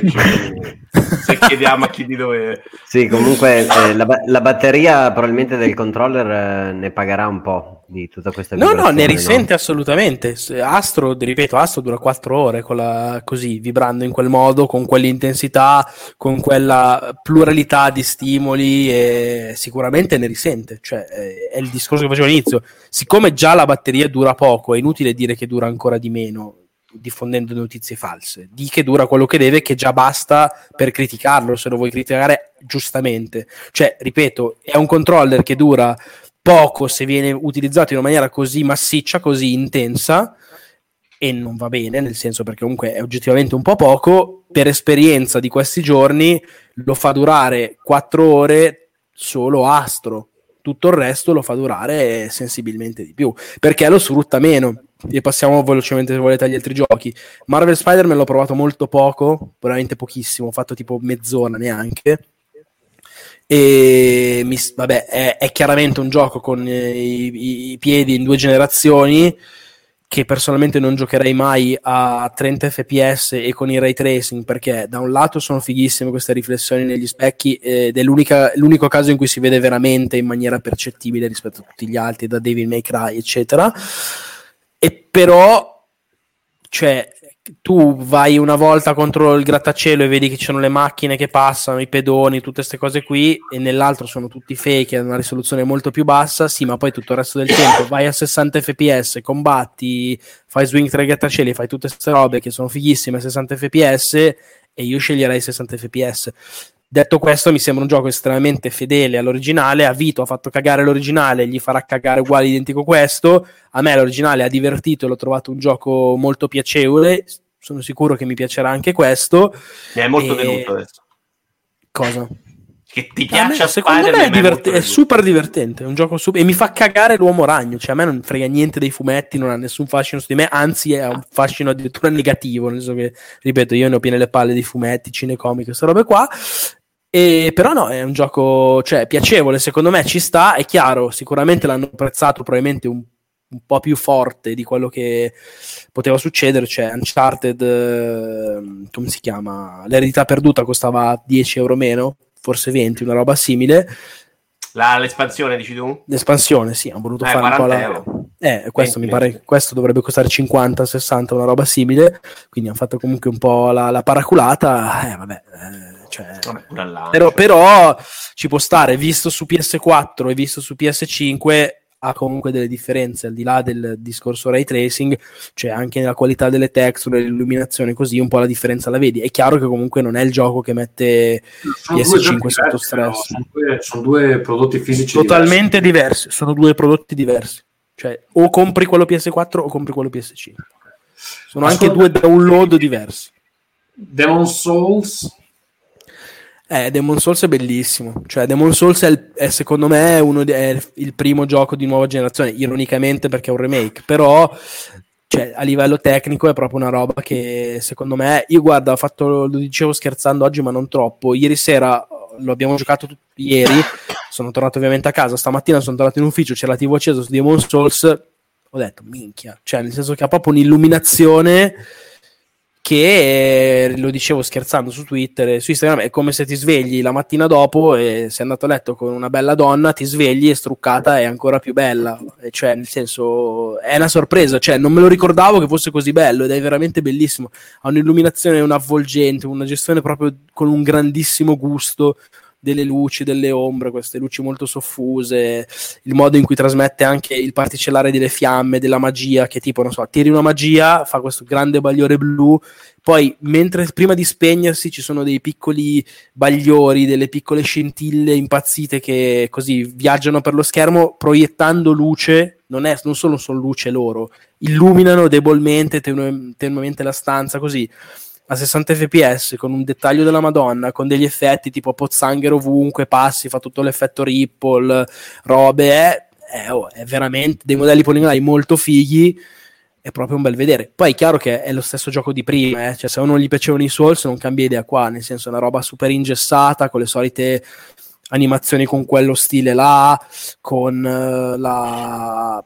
cioè... eh, quell'impronta che o, o ti piace o non cambi idea adesso e a me fa sempre sorridere quanto siano diventati un po' di massa i Souls che mi sembra una roba molto poco in realtà vendibile. Però eh, è così. E secondo me hanno fatto comunque un lavoro egregio nel senso che è un gioco che tu lo vedi e non lo puoi scambiare per un gioco di, della generazione prima. Ah, con dei caricamenti irreali, cioè tipo in letteralmente due secondi giochi e ti tras- teletrasporti, giochi così.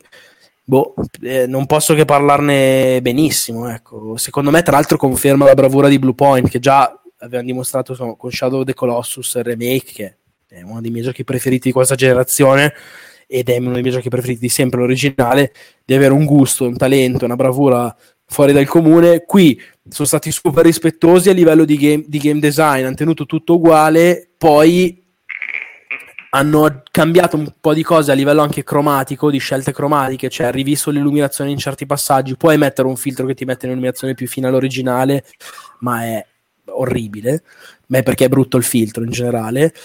E però secondo me hanno fatto veramente un lavoro con un gusto proprio moderno e di gente che tecnicamente ne sa, ma anche artisticamente ne sa, che ha tanto gusto. E cazzo, il risultato è una roba E la parte, la parte Rumble in Demon Souls ha meritato È deludente, no, è, la roba- è una delle cose che mi ha deluso di più del gioco e forse di, di PS5, nel senso che comunque è un titolo esclusiva first party, cioè nel senso Blue Point non è first party, però basato su un IP first party con una rilevanza ovvia all'interno del, del- della softeca e anche avevo letto un'intervista di Gavin Moore, lo sviluppatore, diceva ah abbiamo fatto cose, eh, sono due robette, cioè ripeto, la roba che più secondo me sorprende è che quando fai il roll, ro- ro- rotoli col controller, lo senti nella direzione giusta, per assurdo è più impressionante di l'audio 3D. Oggi abbiamo preso le, le Pulse, le cuffie quelle di Sony che abbiamo trovato in un Media World e, e f- l'effetto con cui senti la chiarezza dei suoni che ti passano vicino le cose, la pulizia con cui senti, i vari livelli, cioè la cosa bella è che non è che c'è un tappeto sonoro unico, io non sono un audiofilo, però questa roba l'ho sentita, eh, i corvi che si graffiano sopra i lamenti dei non morti, sopra le, le cose che scricchiolano, senti tutto con una chiarezza incredibile che oltre che posizionale, cioè spaziale in 3D, è proprio incredibilmente pulita e sta roba qua dovrebbe dipendere non dalle cuffie, perché in realtà la puoi sentire anche con delle cuffie normali, degli auricolari addirittura volendo, ma dal eh, Tempest 3D Audiotech di PlayStation che gestisce proprio i suoni in una maniera diversa. E quello è figo. No, Marco, qualcuno chiedeva le- come sono le cuffie ufficiali Bluetooth che le provavi oggi, se non sbaglio, no? Sono non Bluetooth, sono wireless, cioè hanno il dongle come quelle vecchie. E no, sono fighe, hanno un bellissimo design. Il design a me aveva colpito sin da subito. Sono comode, isolano piuttosto bene, nel senso che hanno questo padiglione auricolare molto coprente, molto avvolgente, tutto sommato comode. E ripeto, questa roba dell'audio 3D è un po' da approfondire, ma mi è sembrato, mi è sembrato interessante in generale. Poi ripeto, dico questo e dico contemporaneamente che a me l'audio non è che non è una delle mie priorità, onestamente, in generale, né quando gioco, né al cinema, né per assurdo addirittura quando ascolto musica. Cioè, se ascolto la musica sul telefono che gracchia, che cazzo me ne frega, però è importante quella roba. Però, boh, cioè, è comunque un'idea che in, più che ci hanno messo. Poi c'è mh, per i giochi di lancio c'è Godfall, che è secondo me una sorpresa, nel senso che io l'ho giocato per circa tre ore oramai, più o meno. Mi as- avevo delle riserve colossali sul gioco da sempre, nel senso che mi sembrava proprio una roba molto derivativa nel migliore dei casi e brutta nel peggiore, nel senso che a livello artistico quella roba proprio pasticciata, cattivo, un po' di cattivo gusto, un po' tutto troppo barocca, ma nel senso più negativo del termine. E tutte queste robe rimangono, nel senso che comunque è, quando passi da uh, Dim- come se fosse a me, Demon Souls, metti su Godfall, rimetti su Demon Souls, ti viene in mezzo infarto. Ma non perché Demon Souls sia brutto tecnicamente, eh, perché comunque mette in mostra delle robe di un certo peso, però c'è proprio il- un po' il cattivo gusto imperante, orpelli su orpelli dappertutto, robe simili. E però il gioco invece devo dire che eh, mi ha sorpreso, nel senso che mi aspettavo potesse essere una roba molto, molto mera, e invece ha un sistema di combattimento interessante, anche più approfondito di quello di, di Dark Souls, cioè di Demon Souls. Nel senso che hai un po' di combo, hai un po' di meccaniche particolari, c'è una- una- un'idea che hanno preso palesemente da Bloodborne. In Bloodborne, se vi ricordavate, quando i nemici vi ferivano, tu avevi un tot di tempo per rendergli i colpi e recuperare quella barra di energia per costringerti ad attaccare. Qui, se tu attacchi con l'attacco base, quello sull'R1, come in Dark Souls, togli una parte di energia ai nemici, piccolissima, ma soprattutto gli togli, gli, gli circondi la barra di energia di una parte bianca che si accresce sempre di più. Se poi tu lo colpisci con l'attacco pesante, tutta la parte che c'è dentro la barra bianca gliela togli istantaneamente. Quindi è un po' l'opposto di quello di Bloodborne, invece che subire lo fai quel danno lì eventuale. E funziona, Hanno, ha delle animazioni molto pesanti, molto fighe, danno un'idea di- della solidità degli impatti che funziona. E è anche un gioco un po' diverso da come l'hanno venduto, nel senso che io mi aspettavo che potesse essere una roba molto action puro, quasi. E invece è molto mutuato dall'ultimo God of War, nel senso che ha della componente quasi un po' da sparatutto, così come in God of War dovevi mirare con l'ascia, dovevi fare questa è una roba, io non ho finito aim and slash, scherzando ma non troppo. Sì, io però l'ho giocato da solo perché eh, un amico che deve avere il codice domani non- lo doveva ricevere oggi e non l'ha ricevuto, lo riceverà domani, quindi non l'ho ancora provato Si multiplayer. perde un po' l'audio di Marco improvvisamente. Sì, eh, Marco Però sta... anche in single player funziona, eh, cioè è chiaramente poi quella roba. Ah, aspetta, perché forse mi sta morendo il computer. Dat- dat- datemi un secondo, arrivo. Dat- datemi proprio un secondo, arrivo subito. E, va bene, e, Claudio, è un po' che non ti sentiamo. Tu, da queste considerazioni di Marco, qual è la tua opinione di questa next gen per il momento? Che avrei voluto tanto anch'io un bel gioco da giocare su Series X. Francamente, quella cosa là l'ho avvertita davvero tanto come mancanza.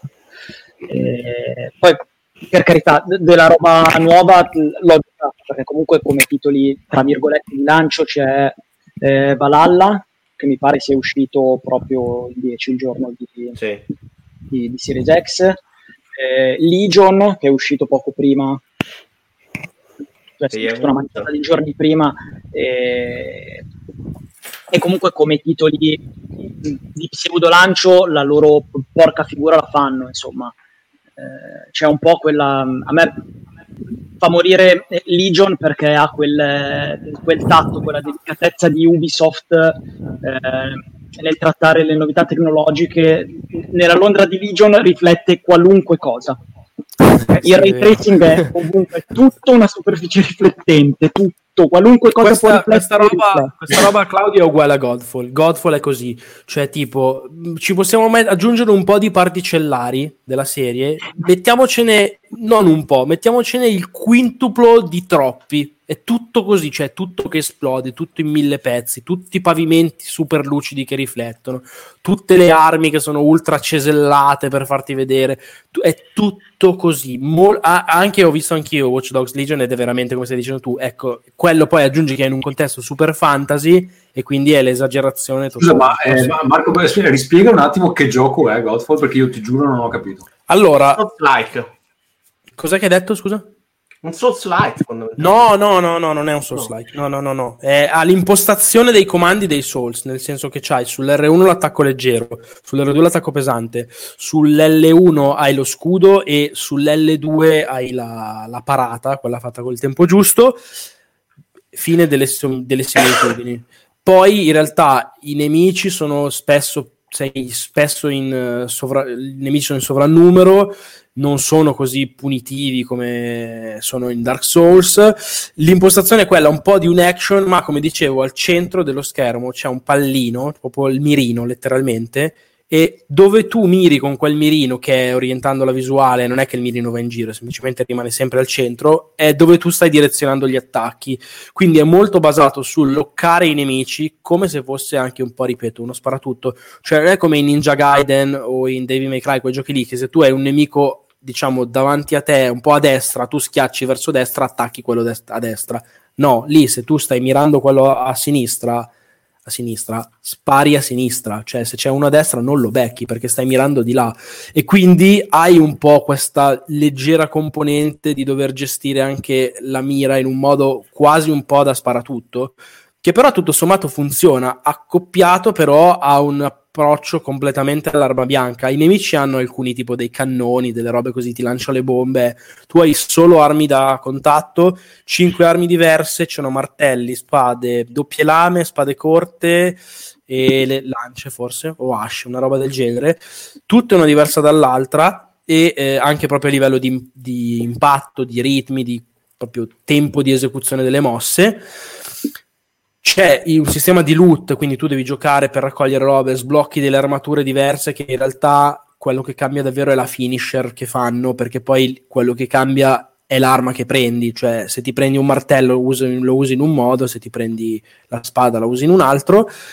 E il tutto è poi innestato su un sistema che mi ha ricordato un po' Destiny, nel senso che tu c'hai la tua missione, parti, vai, hai queste, questi la- labirinti, livelli che all'inizio sembrano un po' dei corridoi, poi in realtà si scopre che sono molto più ampi di- di- del previsto. Quando tu hai finito la missione, volendo te ne vai, dici ok, torno alla base, ciao, grazie. Oppure, come succedeva in certe missioni di Destiny, puoi rimanere lì, ti fai i cazzi tuoi, farmi, vai in giro, esplori il mondo che è pieno di segreti, cioè non solo di risorse che ti servono, ma scopri proprio delle casse con i tesori che aprono delle altre porte e in quelle è un po' simile ai Souls, nel senso che magari apri una scorciatoia, eccetera. Quando ritorni a fare una missione diversa, però nella stessa ambientazione, ti trovi quell'effetto di Souls. Ah, ma quindi se passavo di lì risbucavo qui questa roba qua. Però per il resto no è molto più rapido di un Souls nonostante abbia ripeto una certa pesantezza delle armi e così. Secondo me per quello che ho visto ora è un gioco assolutamente più che discreto e che mi ha incuriosito e che voglio approfondire. Nel weekend ci giocherò un po' e da non sottovalutare cioè io ero partito super prevenuto e non gli avrei dato due lire chiaro costa 80 euro ed è un grosso problema però mi è sembrato meglio del previsto eh, sinceramente. E si può giocare anche in singolo, secondo te? Io ho giocato in singolo finora, non ho avuto problemi. Anzi, per assurdo, guarda, sono più curioso di scoprire com'è il multiplayer perché mi è sembrato sia per le dimensioni delle arene che per la quantità di nemici, le interazioni che hai, più quasi da single player. Non lo so, sono curioso di vedere, vi, vi, vi farò sapere. Non lo so, però ripeto, mi ha abbastanza stupito perché pensavo fosse molto peggio di come in realtà è. Stessa roba, Sackboy, nel senso che mi era sembrato, vedendolo giocare da Francesco e provandolo così velocemente in single player, una roba molto blanda, molto per bambini, molto così, cioè collectaton totale, raccogli ste palline, sblocchi poi i costumi, cioè non dico brutta, però un po' insipida. E invece oggi, per puro caso, avevamo due controller, non ci funzionava Call of Duty, abbiamo detto, mettiamo su, abbiamo fatto un sondaggio, il pubblico ha voluto che giocassimo quello, mi sono divertito come un pazzo, perché in due hanno messo giustamente tipo il fuoco amico, tra virgolette, quindi tu puoi tirare i ceffoni al tuo amico, lo puoi prendere e scaraventare nei burroni, puoi fare tutte queste robe che rompi volutamente il gioco, ma ti diverti come un coglione. Ma è sempre e... sumo, vero? È sempre di sumo, sì, ed è divertentissimo. E l'abbiamo fatto in due, si può giocare fino in quattro, cioè secondo me in quattro, quattro amici sul divano che vogliono fare i coglioni per una sera, a quella struttura di base che è carina, ma forse un po' insipida, ripeto, del collectaton, ci aggiungi tutte le pirlate di no, adesso facciamolo bene, eh? quello inizia a correre, tu gli togli la piattaforma da sotto il culo e cade e ridi come un deficiente. Poi lui ma ovviamente guarda, si vede. Secondo me anche delle belle idee a prescindere dal cazzeggio. Il problema era il netcode io l'ho giocato tutto in 4 cooperativo ed era figo, okay. però il netcode era terribile. Questo al lancio è, non è online, è solo locale. Poi lo aggiungono il, il supporto al multiplayer online. Io per come l'ho giocato oggi sono cambiati da così a così, nel senso che eh, ieri mi sembrava proprio un po' l'anello debole della line-up e oggi mi sono divertito come un, uno scemo, cioè veramente l'avete visto forse qualcuno in live, ma ridevamo come due cretini a fare proprio gli scemi e comunque anche a giocarlo, perché lo stesso ha delle sfide a tempo, ha dei momenti proprio di platforming bastardo, cioè delle robe, prendi, non so, un omino, devi raccoglierlo e te lo devi lanciare in livelli cooperativi. Se vuoi sbloccare l'extra, devi portarlo fino alla fine del livello. Nel frattempo ci sono pesi, piattaforme che cadono quindi devi comunque cooperare, e però è, cioè, è carino, è carino. Di nuovo, questo costa non 80 ma 70, eh, sono, sono un po' di soldi. È pieno di contenuti eh, questo, perché si capisce già da, dalla mappa, dalla roba, che i livelli che ci sono dentro sono tantissimi, ma roba tipo 50, una roba simile, almeno a spanne, e quindi sicuramente ce n'è tanta di roba dentro. Per dei bambini è sicuramente fantastico, ha un costo, però è un, è un, altro gioco interessante. Cioè, la, la cosa che eh, di nuovo la sensazione di sorpresa che si ha secondo me con PlayStation 5, anche in questo senso, non c'è, c'è anche Demon Souls per quanto bello, non vale 600, 500 euro di console più 80 di gioco, cioè non credo. Però cioè ce n'è, poi quando la prendi scopri che di roba ce n'è tutto sommato e non è affatto male, anzi ci sono delle robe che ci hanno divertito ci sono divertiti. roba che su PlayStation 4 non puoi giocare, quindi la fregola ah, da giocare, no, no alcuni le puoi giocare, eh, cioè Sackboy c'è per PlayStation. Ah, è vero. Però in generale è roba che per esempio su PlayStation 4 a lancio non c'era, to, mettila così. Eh, mi incuriosiva questa cosa che il prezzo dei giochi è salito tipo di 10 euro e dall'altra parte hai il fenomeno del Game Pass dove paghi X e hai...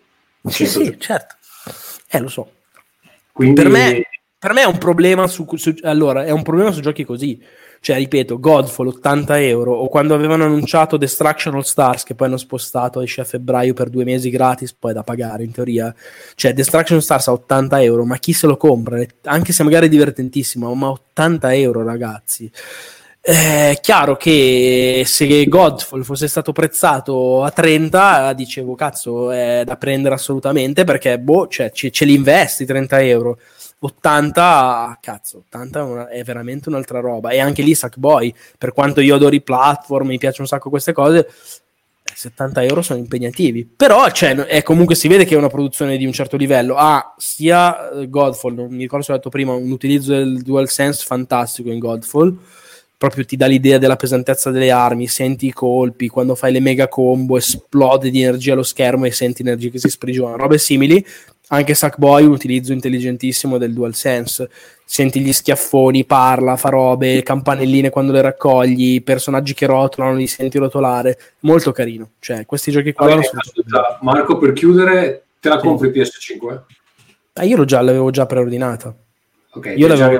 No, anzi, perché no, no, no, no, no, no, no, non è arrivata. No, no, io me la sono presa, cioè la pago con i miei soldi, Mark Mottura. Sì, sì, quella prossima. che abbiamo è quella di Every Eye. Sì, in teoria spero settimana prossima. Va bene, però, eh, però altro, è... vuoi dire per chiudere un po' l'argomento PS5?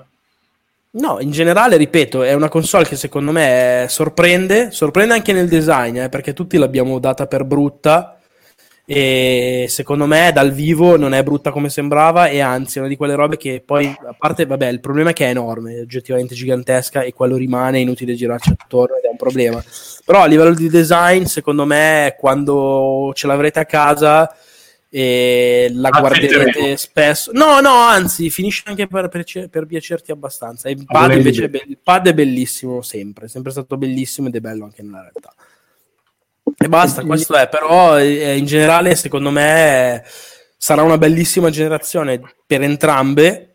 E PlayStation 5. Scusa Marco, sì, a livello di rumorosità com'è la PlayStation 5? No, eccellente, Com- quasi come One. Cioè, come Serie X, scusami. Serie X okay. l'hai visto anche tu, Claudio, è una roba... Io no, muta, come non averla. Muta, es- bravo, come non averla. PlayStation 5 è leggerissimamente più rumorosa di così, ma di- è rispetto, come dicevamo all'inizio, per la velocità dei caricamenti e dell'interfaccia, cioè rispetto a questa generazione è proprio un salto in avanti che ti dimentichi. Cioè io ricordo quando accendi PlayStation 4 Pro per The Last of Us, devi stare il volume della televisione perché sennò non lo senti. No, è vero.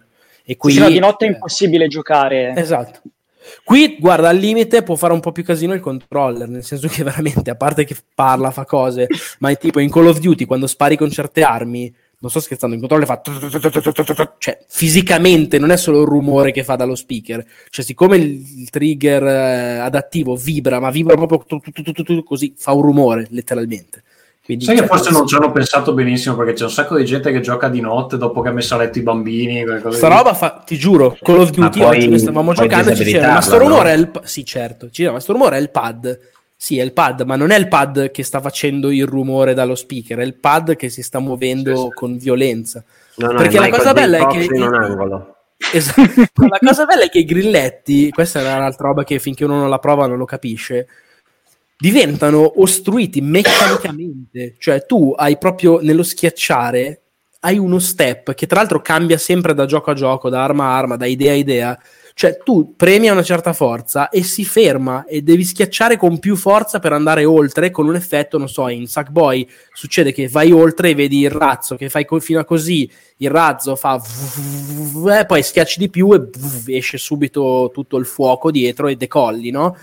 In Call of Duty, tipo sull'L2 hanno messo ovviamente entri in modalità ads, no? Per mirare tra un'arma e l'altra, tu senti sta resistenza costante, ma cazzo, fa trito, come se veramente stessi tirando indietro qualcosa e la senti ed è assurda, però funziona, c'è e a discrezione degli sviluppatori può diventare una roba piuttosto. Quindi, scusa, la resistenza è anche sugli stick?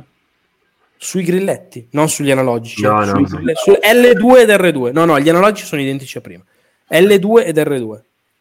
Però è una roba che vi assicuro è molto interessante. Ribadisco no, ma per dire, puoi fare. Non puoi, so puoi che futuro possa avere, mm. però le premesse sono fighe. Però per dire, puoi mettere che quando hai meno HP è più duro passare in scope. Scusami? Che cazzo hai detto? Non ho, capito, non ho sentito cosa hai detto, Michele. Cioè, puoi mettere che all'interno di una, di una sessione, man mano che ti si abbassa la vita perché prendi proiettili, Schiaffi, colpi, eh? eccetera, la- il passare di scope diventa duro. Perché sei Totalmente più- sì, sì, certo. Ok, c'è questo Ho letto genere che in di- NBA di c'è già iniziative. sta roba che in NBA quando ti si stancano i giocatori, appunto, Esatto. il grilletto diventa più duro da premere perché è come che le gambe più pesanti e non riescono a correre. Mhm. Hai più fatica a Però correre. sta cosa nei giochi multipiattaforma come la fai? Non la fai? No, la fa e Call of Duty non è multipiattaforma. In Call of Duty sì, però se ci costruisci su una meccanica precisa attorno non puoi farlo in un multipiattaforma perché poi non hai una meccanica, pre- una meccanica precisa è cioè, una sfumatura, come stai dicendo Michele. Cioè, non è che fai tutto su quello. Magari Sony farà tutto su quello, ma in un gioco come in NBA su 360 corri e basta e vedi l'omino che è più stanco. Cioè, su 360 sei buonanotte. Su Serie X Su corri e basta vedi l'omino che, che, che è Guarda, il stanco. 360, tutto Proprio esatto. che Ora a c'è. me tu liberi No, tutti. però per dirti Davide Moretto fa l'esempio in chat del GT7, un gioco di guida dove quando le gomme ti diventano più disintegrate, tenere, tenere la macchina in, in carreggiata, in strada, avere delle micro correzioni di traiettoria è così. Ma mi viene in mente anche se quei bastardi figli della merda mi facessero un, un Fight Night per Next Gen, che dopo che hai preso due cartoni, che hai il rintronamento da eh, che ne so, da schiaffone o da uppercut, eh, tutte le tue mosse diventano più rigide perché fai più Sì, fatica. sì, cioè, sì. questo genere di cose sono quelle che piacciono a me. Stavo pensando perché non hanno esteso tutta questa cosa a tutto il pad, perché a quel punto diventa... Perché non ha la corsa, eh, Tommaso. Cioè, questa roba funziona perché i grilletti, che sono molto migliori di quelli del DualShock 4 a prescindere, cioè hanno proprio una corsa più rigida, più figa, funziona perché avendo la corsa sui grilletti dorsali che ha proprio un certo tipo di gradi, no? quando tu premi, ok, tutta quella sfumatura lì di gradi dipende da mo- due motorini che hanno messo uno per ognuno che creano proprio questa resistenza. E anche come ti dicevo prima dimentichi che Sony eh, su PlayStation 2 c'aveva i sì, 256 vabbè, vabbè, che era una cagata infatti e comunque lì, è- lì non, hai, non hai lo spazio per farlo. Oppure poi e- tutto questo costa 69 euro il controller. Non so come faccia a costare 69 euro. Probabilmente come dicevi tu prima sui controller ci guadagnano l'impossibile perché il fatto che questo con la tecnologia che ha dentro costa come il DualShock 4 è follia totale cioè c'è dentro letteralmente più roba, un microfono, questi motori, il motore per la vibrazione del feedback apico che è diverso da quello del Rumble normale, cioè c'è della tecnologia vera. Fare, come, bisognerebbe fare come il Dreamcast, prenderlo, spaccarlo e vedere se hanno dovuto fare una cozzaglia di materiali elettronici e, di SKU già preparate oppure se è talmente raffinato che quando riusciranno a semplificarne la produzione quelli sono soldi che gli arrivano nella schiena. Esattamente come l'evoluzione delle storie delle, delle console, cioè la prima evoluzione, la prima uscita è così perché devi uscire questa stagione, poi alla prima revisione hardware che tu non vedi perché resta uguale, ma dentro in realtà è super semplificato e track ti saltano fuori 30, 40, 50 dollari ad ogni console venduta. Oppure togli come avevano fatto su PS3 la retrocompatibilità, i cazzi e i mazzi e Linux. diverso. Esatto. esatto, sì. Va Sì, bene, comunque eh, bello. ragazzi, allora siamo a un'ora e 40. Sì, eh. Saluto. Grazie, Marco, scusate se ho, so- ho parlato so- solo io quasi, però vabbè, grazie. e- adesso parleremo noi, Marco. Esatto, bella, vi, vi abbraccio tutti, grazie. E se non ho risposto anche a qualche domanda in chat, eh, boh, mandatemele su Instagram che vi rispondo. È bella. Scrivetegli una lettera. Per mandare, ci abbiamo Di perso cazzo. completamente. Vabbè, sì, dove, dove me le devono mandare? Via posta, cioè, o su Instagram o su Twitter. Twitter, hai detto Ah, Twitter, Twitter. No, Te le possono Instagram. mandare anche su Twister. Anche su Twitter, sì, va bene. sì. Vai, vai a riposarti, Marco. Che... Ciao ragazzi, grazie a tutti e bella. ciao. Ci Ma domani c'è un'altra maratona sulle linguette, sulle verità o... No, domani c'è Fossetti tipo in live 6 ore, però io no, arrivo alle Eh. 3, devo registrare dei video, però no, non- domani live io no, Fossa sì, Fossa tipo era in live Ah, anche. Fossetti come Credo che sia in live anche cazzo. Stavo giocando a, a Call of Duty, non so con che energie veramente. Bella, bene, grazie, ciao a tutti. Ciao, ciao, ciao. Ciao, allora, ciao. volevo parlare di un altro hardware in questo momento, mentre Marco ci abbandona, e cioè l'Oculus Quest 2, che eh, chi ci vede in video può vedere i nuovi controller. Eh, non posso fare il confronto con quello vecchio perché l'ho prestato un amico. E questo è il visore. Visore eh, bianco questa volta, leggermente più piccolo, leggermente più piccolo con una fascia eh, elastica in realtà rispetto a quella plasticosa della, della versione precedente.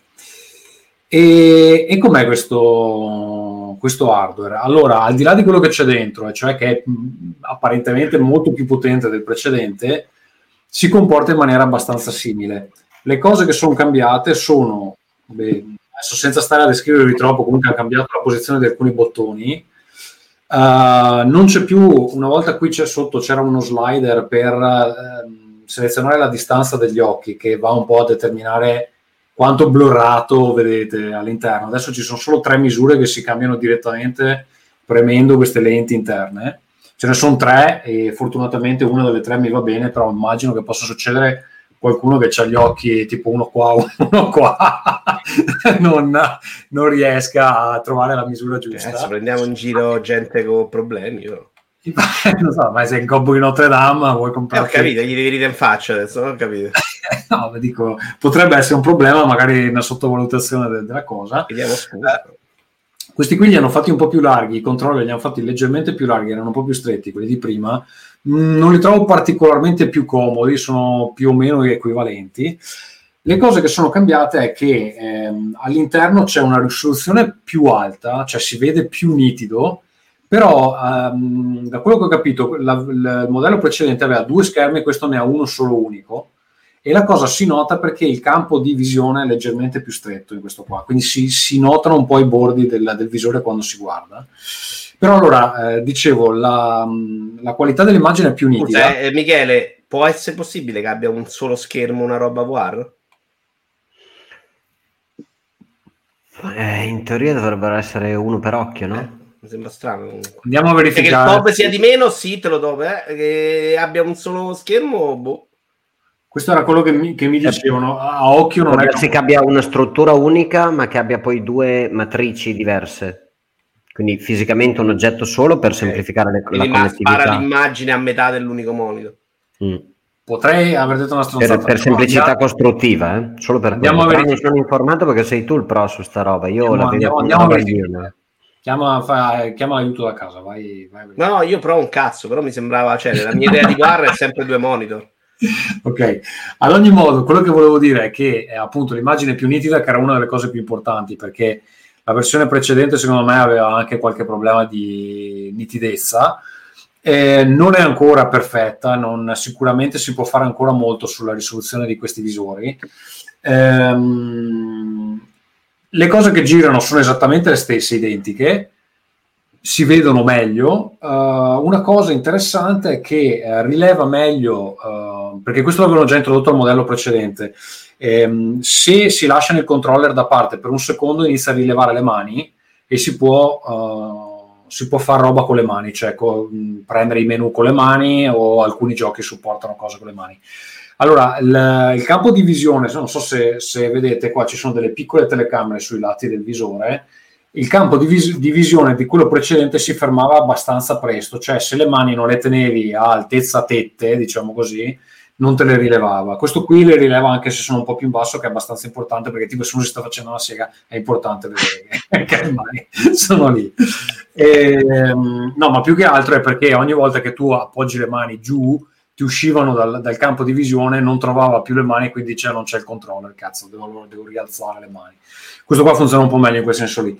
E un'altra cosa è che supporta un refresh rate di 90 Hz al posto dei 75 di quello precedente, che alla fine in cosa consiste? Si vede più uh, fluido, si vede tutto più fluido. Al momento li supporta solo nel menu principale, quindi quando entrate c'è questo ambiente e, e, e lo, lo, supporta solo lì, però è previsto che eh, lo vada a supportare anche eh, ne, nelle applicazioni a breve. Un peggioramento secondo me è che praticamente hanno eliminato l'account Oculus, adesso bisogna entrare con Facebook, quindi se uno non ha l'account Facebook fondamentalmente non può usare l'Oculus. Eh, peraltro mi dicono anche che se tu ti fai bannare da, da Facebook non puoi ne- nemmeno più utilizzare il tuo hardware. Secondo me su sta cosa qui ci saranno Infatti, la, la Germania gli sta preparando di pettinargli il culo con le- i diritti dei consumatori Ma, cioè, è un po' troppo. immaginare che, che- che, cioè, ci saranno dei problemi legali perché non possono fare questa cosa qua. Mm, ovviamente non so cosa postiate su Facebook, però tenetelo presente. So che ad esempio Marco si è cancellato, non ce l'ha mai avuto, non lo so, cioè lui non potrebbe utilizzare l'Oculus, che è un po' un, un autolimite che si sono imposti, anche se immagino che loro lo vedano come un motivo in più per tenersi l'account Facebook. E, e basta, non c'è Il moltissimo. cavo l'hai provato, il cavo link. Questa cosa dell'account, tra l'altro, per me è comprensibile. Allora, Cioè, no, devi giusto. Un account, tu non c'hai nessun account, devi creare un account che lo crei Oculus o che lo crei Facebook. Ma qual è il problema? Cioè, non è che Facebook si prende i tuoi dati se non glieli dai, cioè glieli devi mettere tu i dati. Se non lo usi, lo usi solo per Oculus, sti No, cazzi. avevo, Cioè, visto, cioè, ho visto alcuni casi di gente che si è creato un account Facebook appositamente per l'Oculus secondario hanno bannati immediatamente. Perché se tu hai un account che, che è in piedi da anni e ti conoscono, ok. Se te ne crei uno nuovo solo per fare sta cosa non gli va bene. Quindi cioè, loro gli vogliono proprio i tuoi dati. E perché che cazzo ne sa che sono io? Cioè, può essere tranquillamente un mio familiare, cioè, mi sembra un po' strano. Allora, io leggevo su Reddit... Eh, però su Reddit sì, anche un po' di cazzate. Cioè. Allora, Comunque, cioè, la domanda era sul cavo, perdonami. la, do- Allora, la domanda è anche quella di Soda Lemon eh? che prima Aspetta, di prima. Il cavo ce l'avevo anche prima collegato al PC, puoi utilizzare le cose del PC. Però ho scoperto, ho scoperto eh, perché me l'ha detto un mio amico, che se tu ti installi ehm, VR desktop sull'Oculus, adesso me lo sono installato, tu puoi tenere acceso il PC, c'è un programmino che fa lo streaming, io posso prendere questo, andare nell'altra stanza dove ho molto più spazio e tramite la rete 5G della casa mi faccio lo streaming dal PC. Quindi, Dicevano che funzionava benino, però. Allora, ehm, eh, Virtual Desktop ti fa proprio lo schermo del PC, quindi tu hai tipo un ambiente virtuale, non so, un- un- una, una sala cinematografica dove hai lo schermo del PC gigantesco. E lì lo puoi utilizzare, solo che lo puoi utilizzare con questi, quindi puoi fare delle cose limitate, apri menu, chiudi menu, però non è che ci puoi fare tanto, anche avendo una tastiera eh, di quelle wireless, tipo questa qua, non la vedi quando metti su quel coso lì. Cioè, c'hai questo qua sugli occhi e quindi o sai esattamente cosa stai schiacciando oppure non, non la vedi. Anche se eh, c'era una tastiera Logitech che in teoria potresti, dovresti riuscire a vedere attraverso il visore, che non so come funzionerà. Però quello che volevo dire è che fondamentalmente sono riuscito a giocare Half-Life Alyx senza dover stare attaccato al PC, perché gira sul PC e poi il PC in remoto mi fa lo streaming su, sull'Oculus. Qual è il problema? Che per far girare i giochi VR sul Quest bisogna fare il side loading, cioè non è una roba supportata così di base. Devi connettere l'Oculus al PC, devi scaricare ehm, SideQuest, mi pare che si chiami, e fai un upload di dei file, devi diventare, devi farti un account developer, devi fai, fai un upload fisico dei file all'interno del coso. All'inizio non mi funzionava, continuavo a fare l'upload e diceva tutto a posto, vai tranquillo, e poi non andava un cazzo. E per sbaglio ho scoperto che funzionava perché in realtà bastava resettarlo, bastava resettarlo, infatti l'ho scoperto il giorno dopo, perché eh, facendo l'upload direttamente la prima volta, cioè probabilmente bisogna fare un reboot, però non te lo dice mai da nessuna parte sta cosa. In definitiva, si possono giocare i giochi VR che girano sul PC senza attaccare il cavo e qui ho avuto due esperienze diverse. Il primo giorno sono girati perfettamente, sembrava proprio di stare attaccati al PC anche appunto a diversi metri di distanza con un muro in mezzo. Il secondo giorno invece secondo me c'era qualche problema alla rete e mentre giocavo ad Alex ogni tanto mi perdeva qualche frame. Però rispetto a stare attaccato al PC con sto cavo di due metri e mezzo dove c'è sempre la testa che, che se ti giri troppo di colpo si stacca, si stacca tutto, è molto più figo fare questa cosa qua. Quindi in definitiva ci stiamo avvicinando ad avere una roba assolutamente che vale la pena provare. Purtroppo tutta questa procedura qua è una roba super nerd che non capisco perché non supportino di default perché è una killer app praticamente. Invece bisogna fare tutta questa procedura difficile che secondo me non può fare quasi Eh, nessuno. perché è molto difficile da dirti gioca in streaming o gioca con cavo, però Tomma, perdonami, non è la stessa cosa, eh. Eh, Minchia. Elabora. Eh, se attacchi col cavo c'è un segnale diretto, se fai con streaming c'hai difficoltà, come è successo a te un giorno, che può andare tutta a puttane. Sì, ho capito, ma perché non darmi una possibilità, una possibilità di provarla lo stesso? Cioè, ti fanno giocare control in Perché streaming. secondo me non sono contenti della qualità, cioè è chiaro. Perché Nintendo non gioca in streaming tutti i giochi possibili perché fa cagare per tante persone. eh, per Perché ha meno controllo su questo media e quindi dice per evitare di dare un'esperienza che per alcuni va bene o alcuni no, Eh certo, dai, è evidente. Ma sicuramente in una prossima revisione di Quest andrà in quella direzione, eh? cioè sono convinto che sarà il futuro del Quest, anche perché probabilmente il Quest 2 è uscito pure un po' in fretta, velocemente, troppo vicino al primo, però al momento è una roba un po' così. dai. No, perché poi cioè, eh, su PC gira- non girano solo giochi interessanti. Per esempio, se tu vuoi, gioc- vuoi usare Google Earth, non lo puoi fare direttamente da questo, devi, devi passare dal PC. Eh, Cioè, lo so, però sta cosa, sta cosa va a sparire da adesso in poi, eh. cioè da quando loro hanno detto il Rift non ce lo inculiamo più, solo Quest, secondo me il problema sarà l'opposto, cioè che io con Rift non ho i giochi, non per te, anzi probabilmente in futuro uscirà tutto su Quest e il problema sarà risolto, senza Virtual Desktop. Secondo Sì, me sì, da adesso in poi non esce più niente solo per Rift. Io spero, io spero che la... Ah, io no, però sì, però sono sicuro che va così ormai. Soda Lemon ci chiede, parlaci di comunicare con questa con un'altra persona con questa. Almeno scrivi una frase di tre parole che abbia senso. E cosa, cosa ti devo dire? Ci possono fare dei party dove parli come se fossi in una, in una chat audio, oppure ci sono diverse applicazioni che ti permettono di stare in una stanza virtuale in più persone dove hai un avatar, ti muovi, eccetera. Madonna, devo spegnere il microfono. Sono quelle che mi piacciono di più. Ma cos'hai sopra lì che vedo che hai una, una lampada? Il microfono, mi hai rotto il cazzo che devo spegnere, metto sì. Ma sai che lo puoi spegnere da, da software? Basta che, che premi il bottoncino microfono sullo schermo. Ma ce l'ho qua più vicino. Vabbè.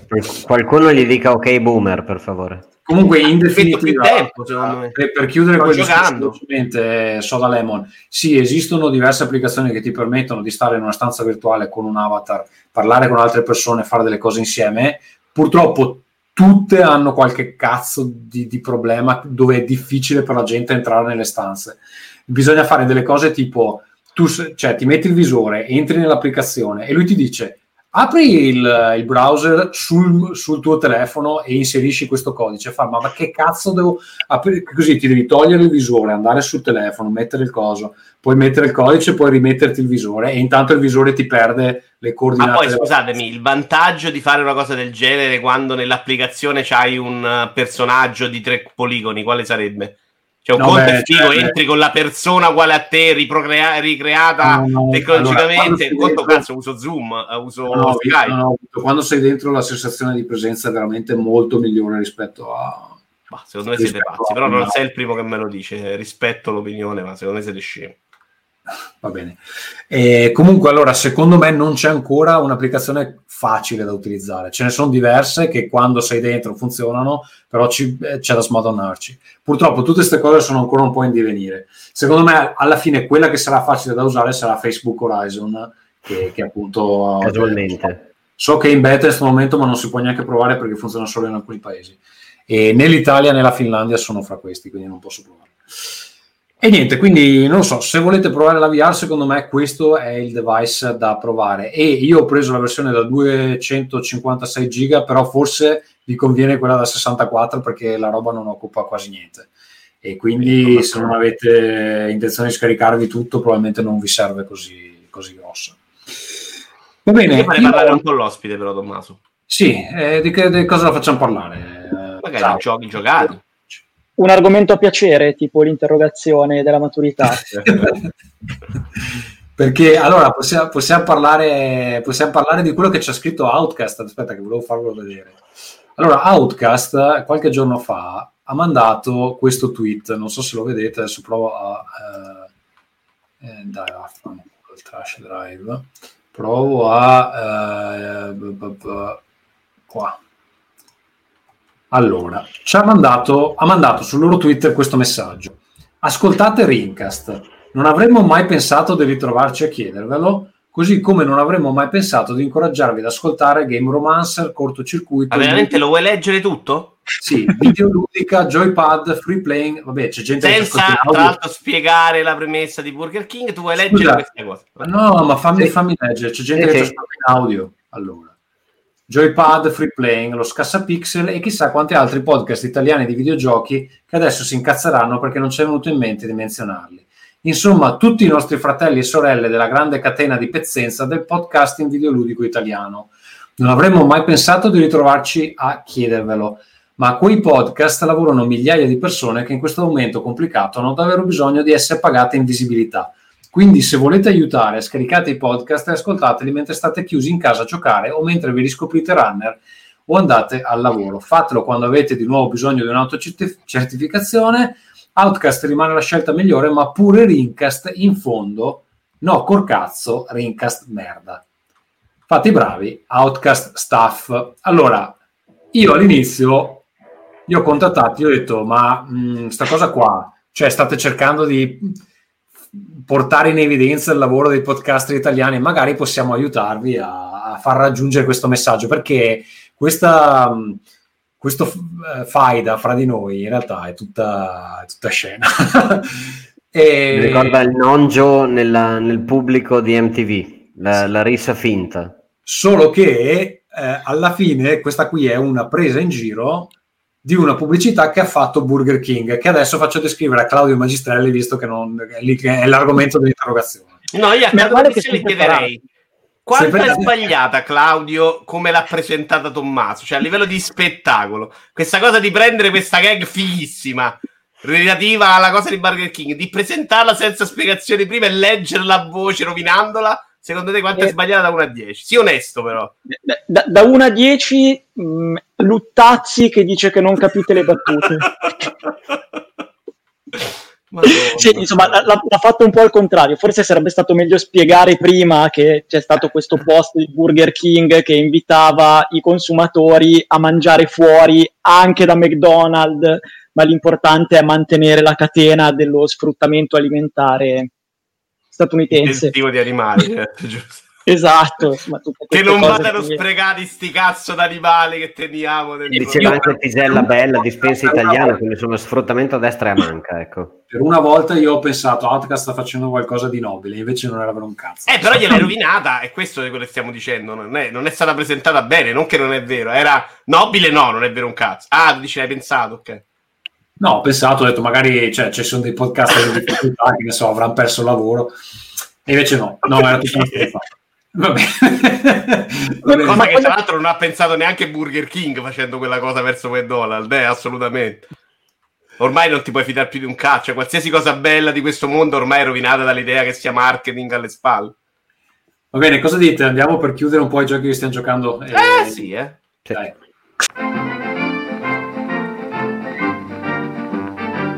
Now playing.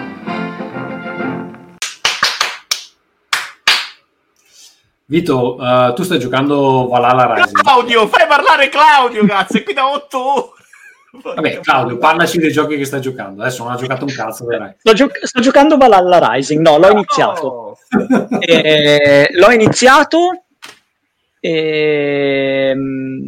ho, ho un piccolo problema io con questi giochi, me ne rendo conto c'è, c'è tutta questa fase iniziale di, di, di narrazione che mh, per me è proprio stridente. Eh, cioè, mh, francamente non capisco per quale motivo questo tipo di giochi mi debba raccontare una storia, me la debba raccontare sempre in questo modo dall'alba dei tempi. Non, eh, cioè, c'è no, io lo capisco perché non, Ubisoft non paghi qualcuno più bravo per scrivere le storie. No, cerca, problema... spiega, spiega, qual è il problema di sta narrazione e come te la propongono. Ehm, tra l'altro è anche piuttosto breve, è un intro in cui controlli il personaggio da, da giovanissimo. Eh, in questa mh, mm, credo che sia una sorta di festa celebrativa vichinga, eh, dove eh, l'evento fo- focale è l'incontro col re che si trova dalla parte opposta del salone, dove però tu sei obbligato a fare queste tappe, puoi solo controllare il personaggio, quindi mm, lo muovi in avanti, vieni fermato da altri personaggi, ti, ti devi sorbire eh, delle righe di dialogo che non sono né ben scritte né particolarmente ben recitate. Eh, il tutto per arrivare a, a, questo incontro all'altro capo del banchetto dove eh, subentra poi un, un combattimento perché c'è un'invasione di un altro clan, eh, teste mozzate. Pe- Pensa che questa cosa qua l'avranno scritta in, in tipo 14 scrittori, tu l'hai riassunta in 30 secondi ed è comunque più interessante sentire te che racconti che non è di alta qualità che vedere il lavoro che hanno fatto questi. E, e- e paradossalmente non dura nemmeno tanto, però davvero Eh, non sento... tempo che è un po' diverso, d'accordo. non, non sento il bisogno di questa cosa, non, non- non vedo perché me la devi raccontare così. Mm, Non lo so, sarò un vecchio de merda, ma Half-Life 2 riusciva a raccontarti qualcosa in un modo diverso e sono passati boh, eh, troppi più anni di quanti abbia voglia di ammettere. Non capisco perché ci sia ancora bisogno di fare que- questa roba qua. Paradossalmente, Legion, che sto giocando, in, che, sto provando più, che altro per un articolone su eh, i giochi next gen, ehm, quantomeno ti fa giocare. Eh, ehm, ha, anche lì una intro sempre di, di questo tipo con eh, il personaggio che deve sventare un attentato al Parlamento eh, a Londra. Però lì quantomeno mi fai giocare. Ogni tanto mi interrompi con, con qualche cazzata di trama eh, ehm, non particolarmente chiara, tra l'altro, per quanto riguarda Legion, ma mi metti in mano un pupazzo che spara, interagisce, è l'occasione per iniziare a capire eh, come mh, hackero i cancelli, cosa posso fare con, con questo cellulare che ti dà la possibilità di interagire con dispositivi vari, quantomeno ha un senso all'interno del, eh, de- del complesso ludico, cioè mi sta insegnando qualcosa, è un tutorial mascherato, è un'introduzione che mi devo puppare volente o nolente, ma stai cercando di di dargli un senso. In Valhalla no, cioè, no, è, è solo un momento di racconto dove invece di raccontarmelo mi costringi a muovere un pupattolo in giro. Ma è perché, eh, diciamo, in Legion riparte da una lore che è sempre quella, mentre in ehm, Assassin's No, Creed no, ogni no. volta ti deve spiegare dove si trova e perché in questa pa- fase del No. mondo ci sono queste persone che lottano fra di loro. Una quest di 15 minuti per farti fare il balzo della fede. Ma 15 minuti a seguire uno che ti porta su un picco e ti dice adesso salta e tu hai fatto il balzo della fede, che è una roba che dopo 72 episodi di Assassin's Creed Più o cioè, meno. piene, cioè 15 minuti di vita a seguire un omino che ti fa fare il balzo della fede. Sì, e, e il picco, e il picco è lontanissimo, no- non si capisce per quale motivo devi attraversare un'isola intera per arrivare al picco. Prendi il fiume, metti sulla barca, scendi dalla barca, vai a pe- madonna. E, e- e non- e- e per arrivare a questo picco non c'è nulla da fare, è una camminata nella neve di, di un quarto d'ora, dove tra l'altro ti, Eh, Scusate, queste, queste sono le cose familiari. E Io ho giocato anche Far Cry recentemente, che è peggio. Far Cry a livello di pipponi Ubisoft è la roba più assurda del mondo. Ore e ore di gente che parla sui massimi sistemi. Vabbè. No, eh, ascolta, e le cose nuove di Valhalla quali sono?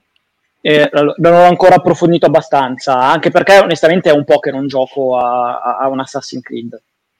Eh, questo... Io ho fatto 15 ore. Di nuovo non c'è moltissimo, se non la struttura, perché questo è molto più basato sulle razzie di massa in cui fai combattimenti orribili degli altri Assassin's Creed.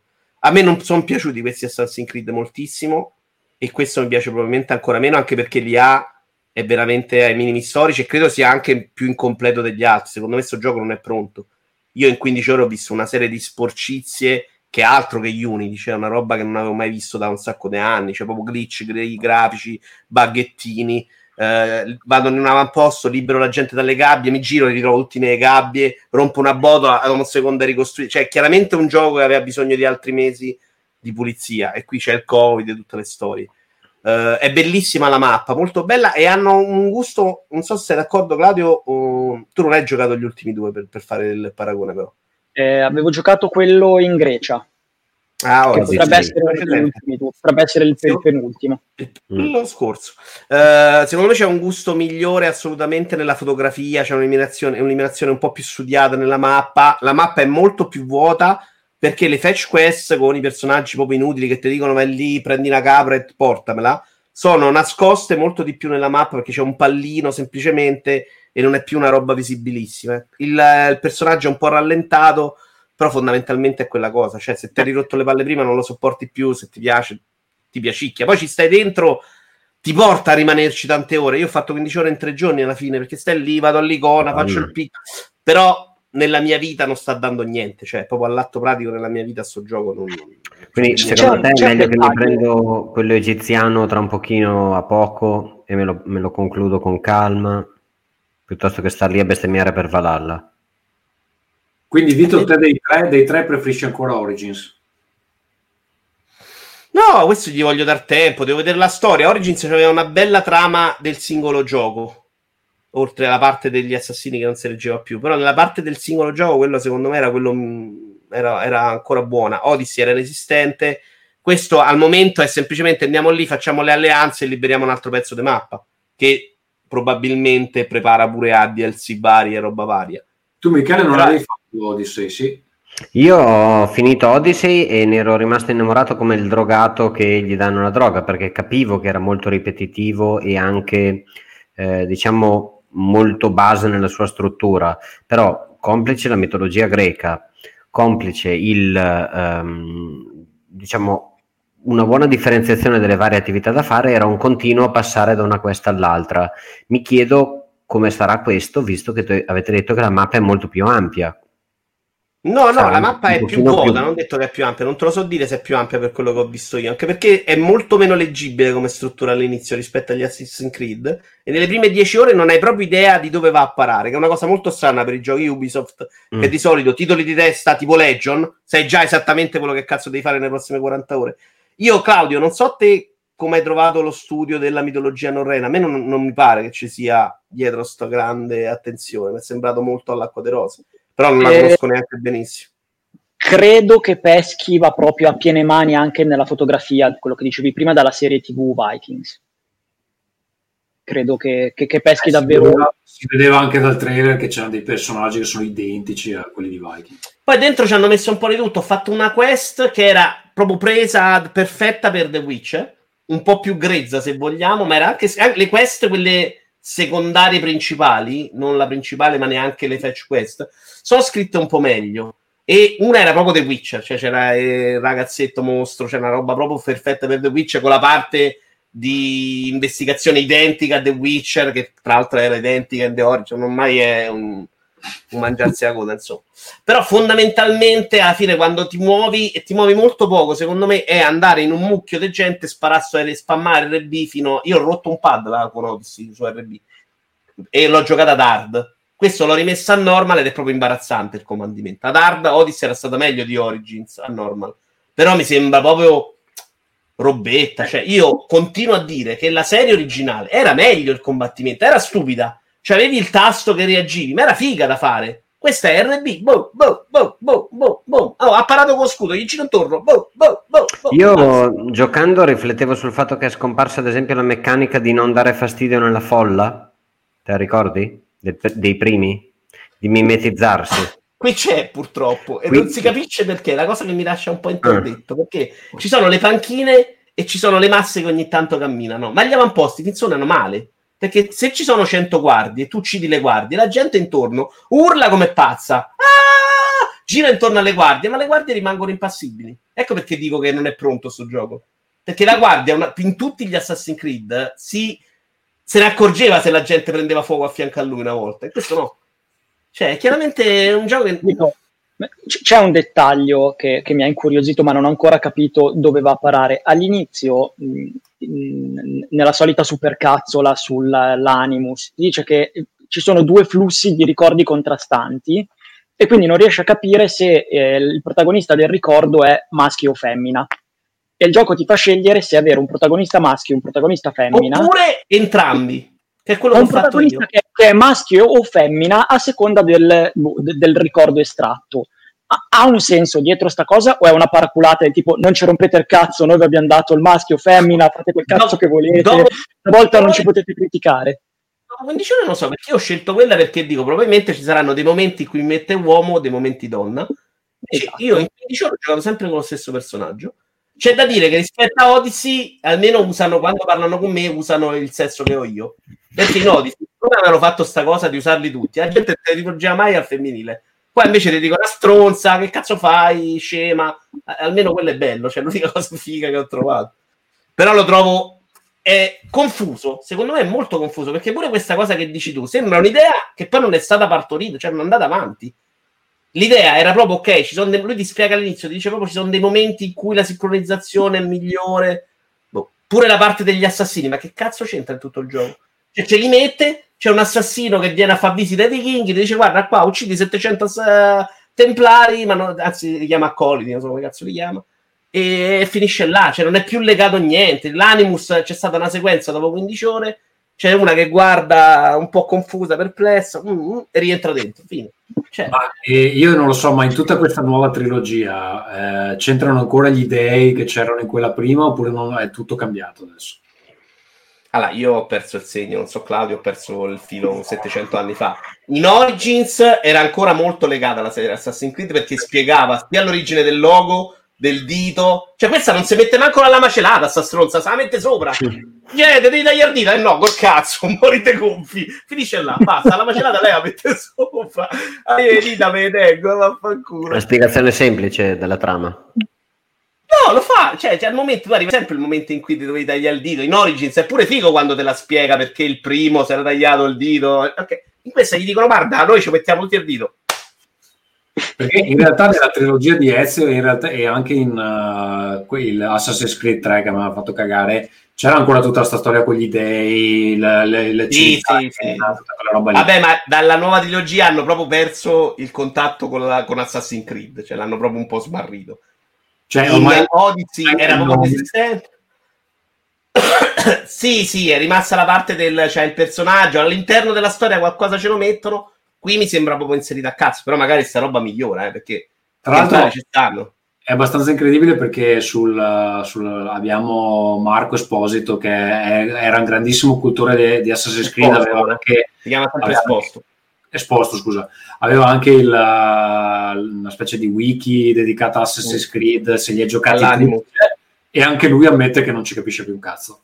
Ah, cioè, bene, era una porcheria già all'inizio, secondo me. Cioè, a parte il primo, se lo prendevi singolarmente, già dal 2, secondo me la serie aveva preso un, una deriva non controllabile. In uh, Odyssey mi pare che c'era, c'era tutto un altro filone sui dei antichi che mischiavano con Atlantide, cioè ma non li seguo io, cioè non ce la faccio.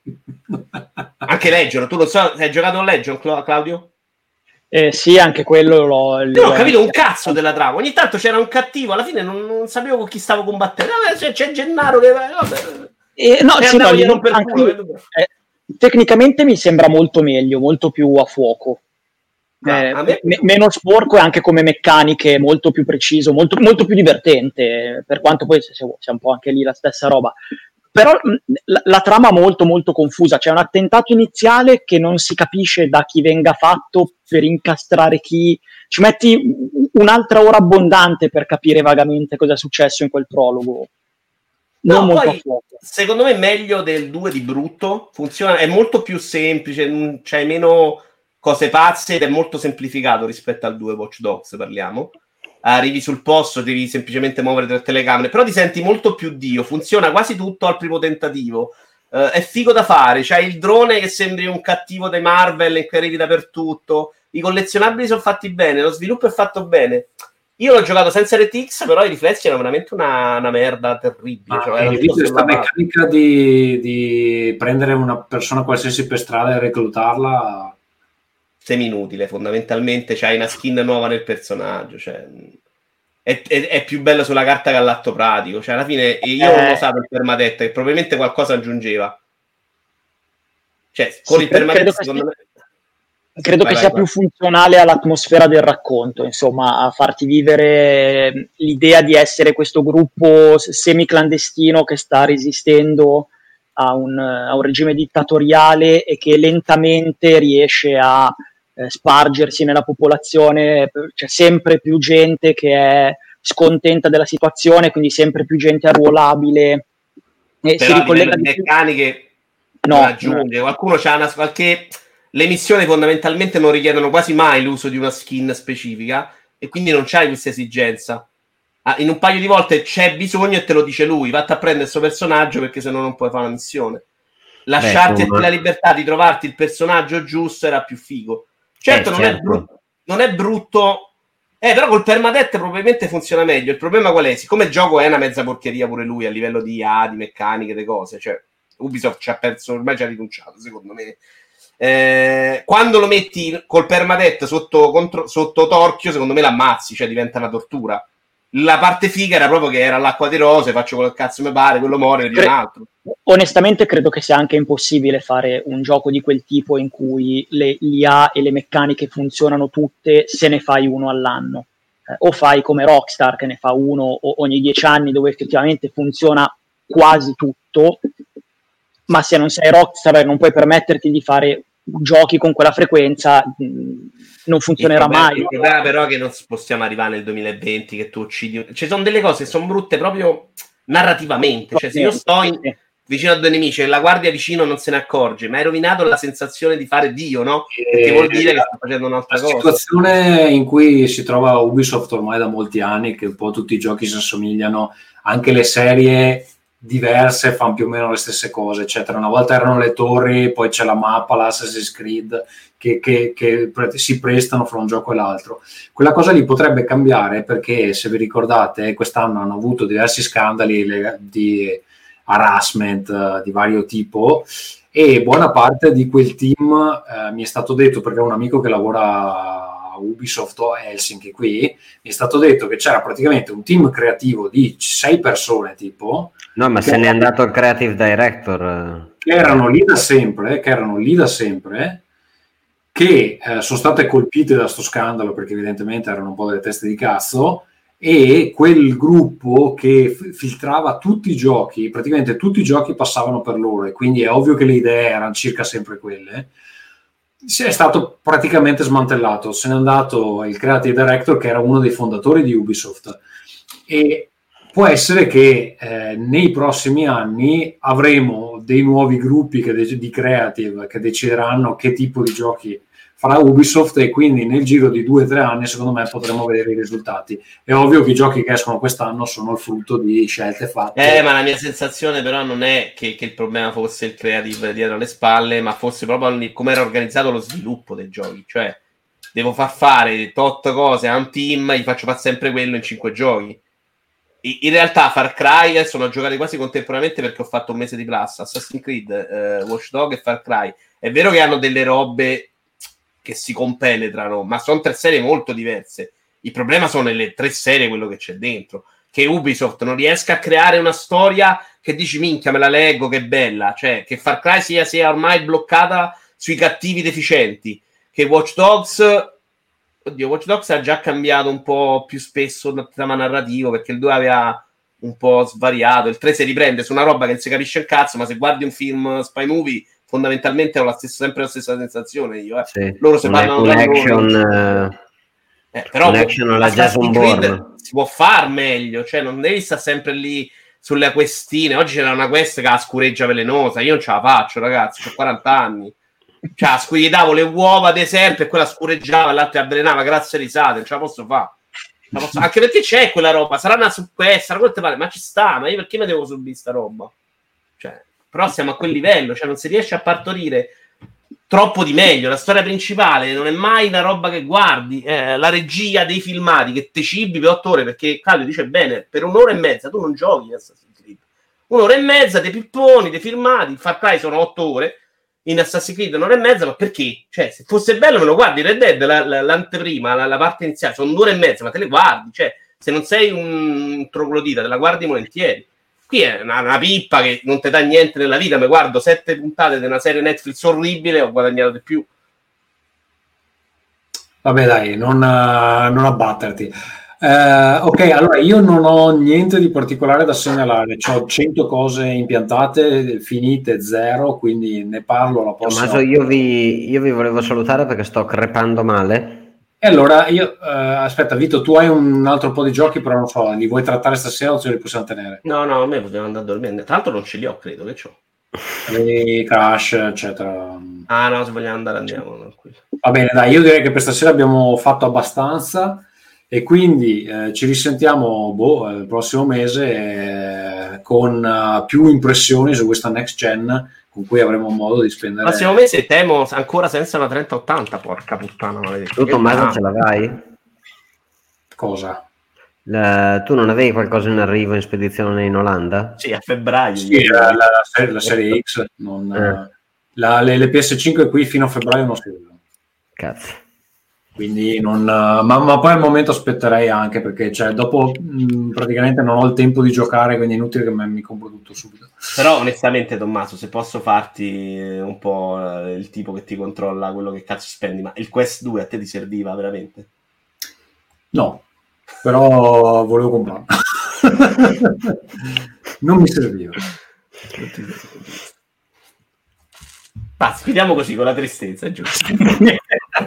Ah, Lo ammetto, non mi serviva un cazzo. Me lo sono comprato, lo sono comprato perché avevo voglia di, di avere un visore con, con- che si vedesse meglio. Si vede un po' meglio, ma non così meglio come speravo. Possiamo chiudere qui appunto sulla tristezza. Grazie amici che ci avete seguito. Noi ci risentiamo al più presto con più impressioni. Grazie Claudio di essere venuto. Grazie a voi. Andiamo a dormire Grazie, tutti. Ciao Vito, ciao ciao ciao. ciao, Ciao, buonanotte. Ciao. ciao.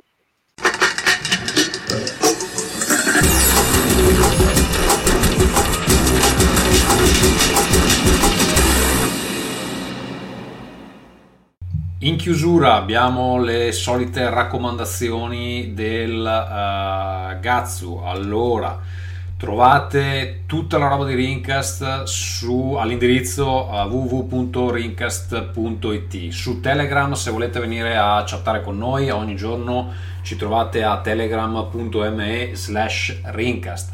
Se volete supportare Rincast, lo potete fare ehm, dal blog eh, cliccando sul banner eh, dove potete fare una donazione eh, diretta, diventare dei patron di Rincast. L'indirizzo a cui vi porterà è patron.podbean.com slash Rincast oppure cliccare sui vari link Amazon che abbiamo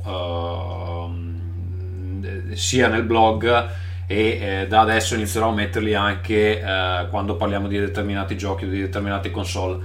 Linkerò direttamente i prodotti. Questo perché eh, Jeff Bezos si è lamentato quando mettevo il referral generico, quindi eh, devo farlo così, altrimenti mi bannano l'account perché eh, Bezos chiaramente non ha niente di meglio da fare. Allora, ehm, su Twitter, su Facebook ci trovate ovviamente cercando Rincast. Ehm, anche in questo caso ehm, eh, abbiamo montato l'episodio con Producer, che è eh, un software che fa uno dei nostri ascoltatori, Alex Racuglia. Lo trovate a ulti.media slash producer. L'ultima cosa che vi dico è che se per qualche motivo misterioso qualcuno di voi avesse perso il Kickstarter del mio gioco Valraven ed è disperato, di notte non riesce a dormire perché eh, avrebbe voluto procurarsene una copia, ma purtroppo è stato troppo lento per farlo, lo può ancora recuperare al late pledge, che è praticamente un periodo esteso in cui si può ancora ehm, comprare il gioco a un prezzo leggermente più alto. Eh, trovate eh, tutte le informazioni all'indirizzo bit.ly scritto ly slash valraven-late pledge e questo vi porterà su CrowdOx che è la piattaforma che utilizziamo per il late pledge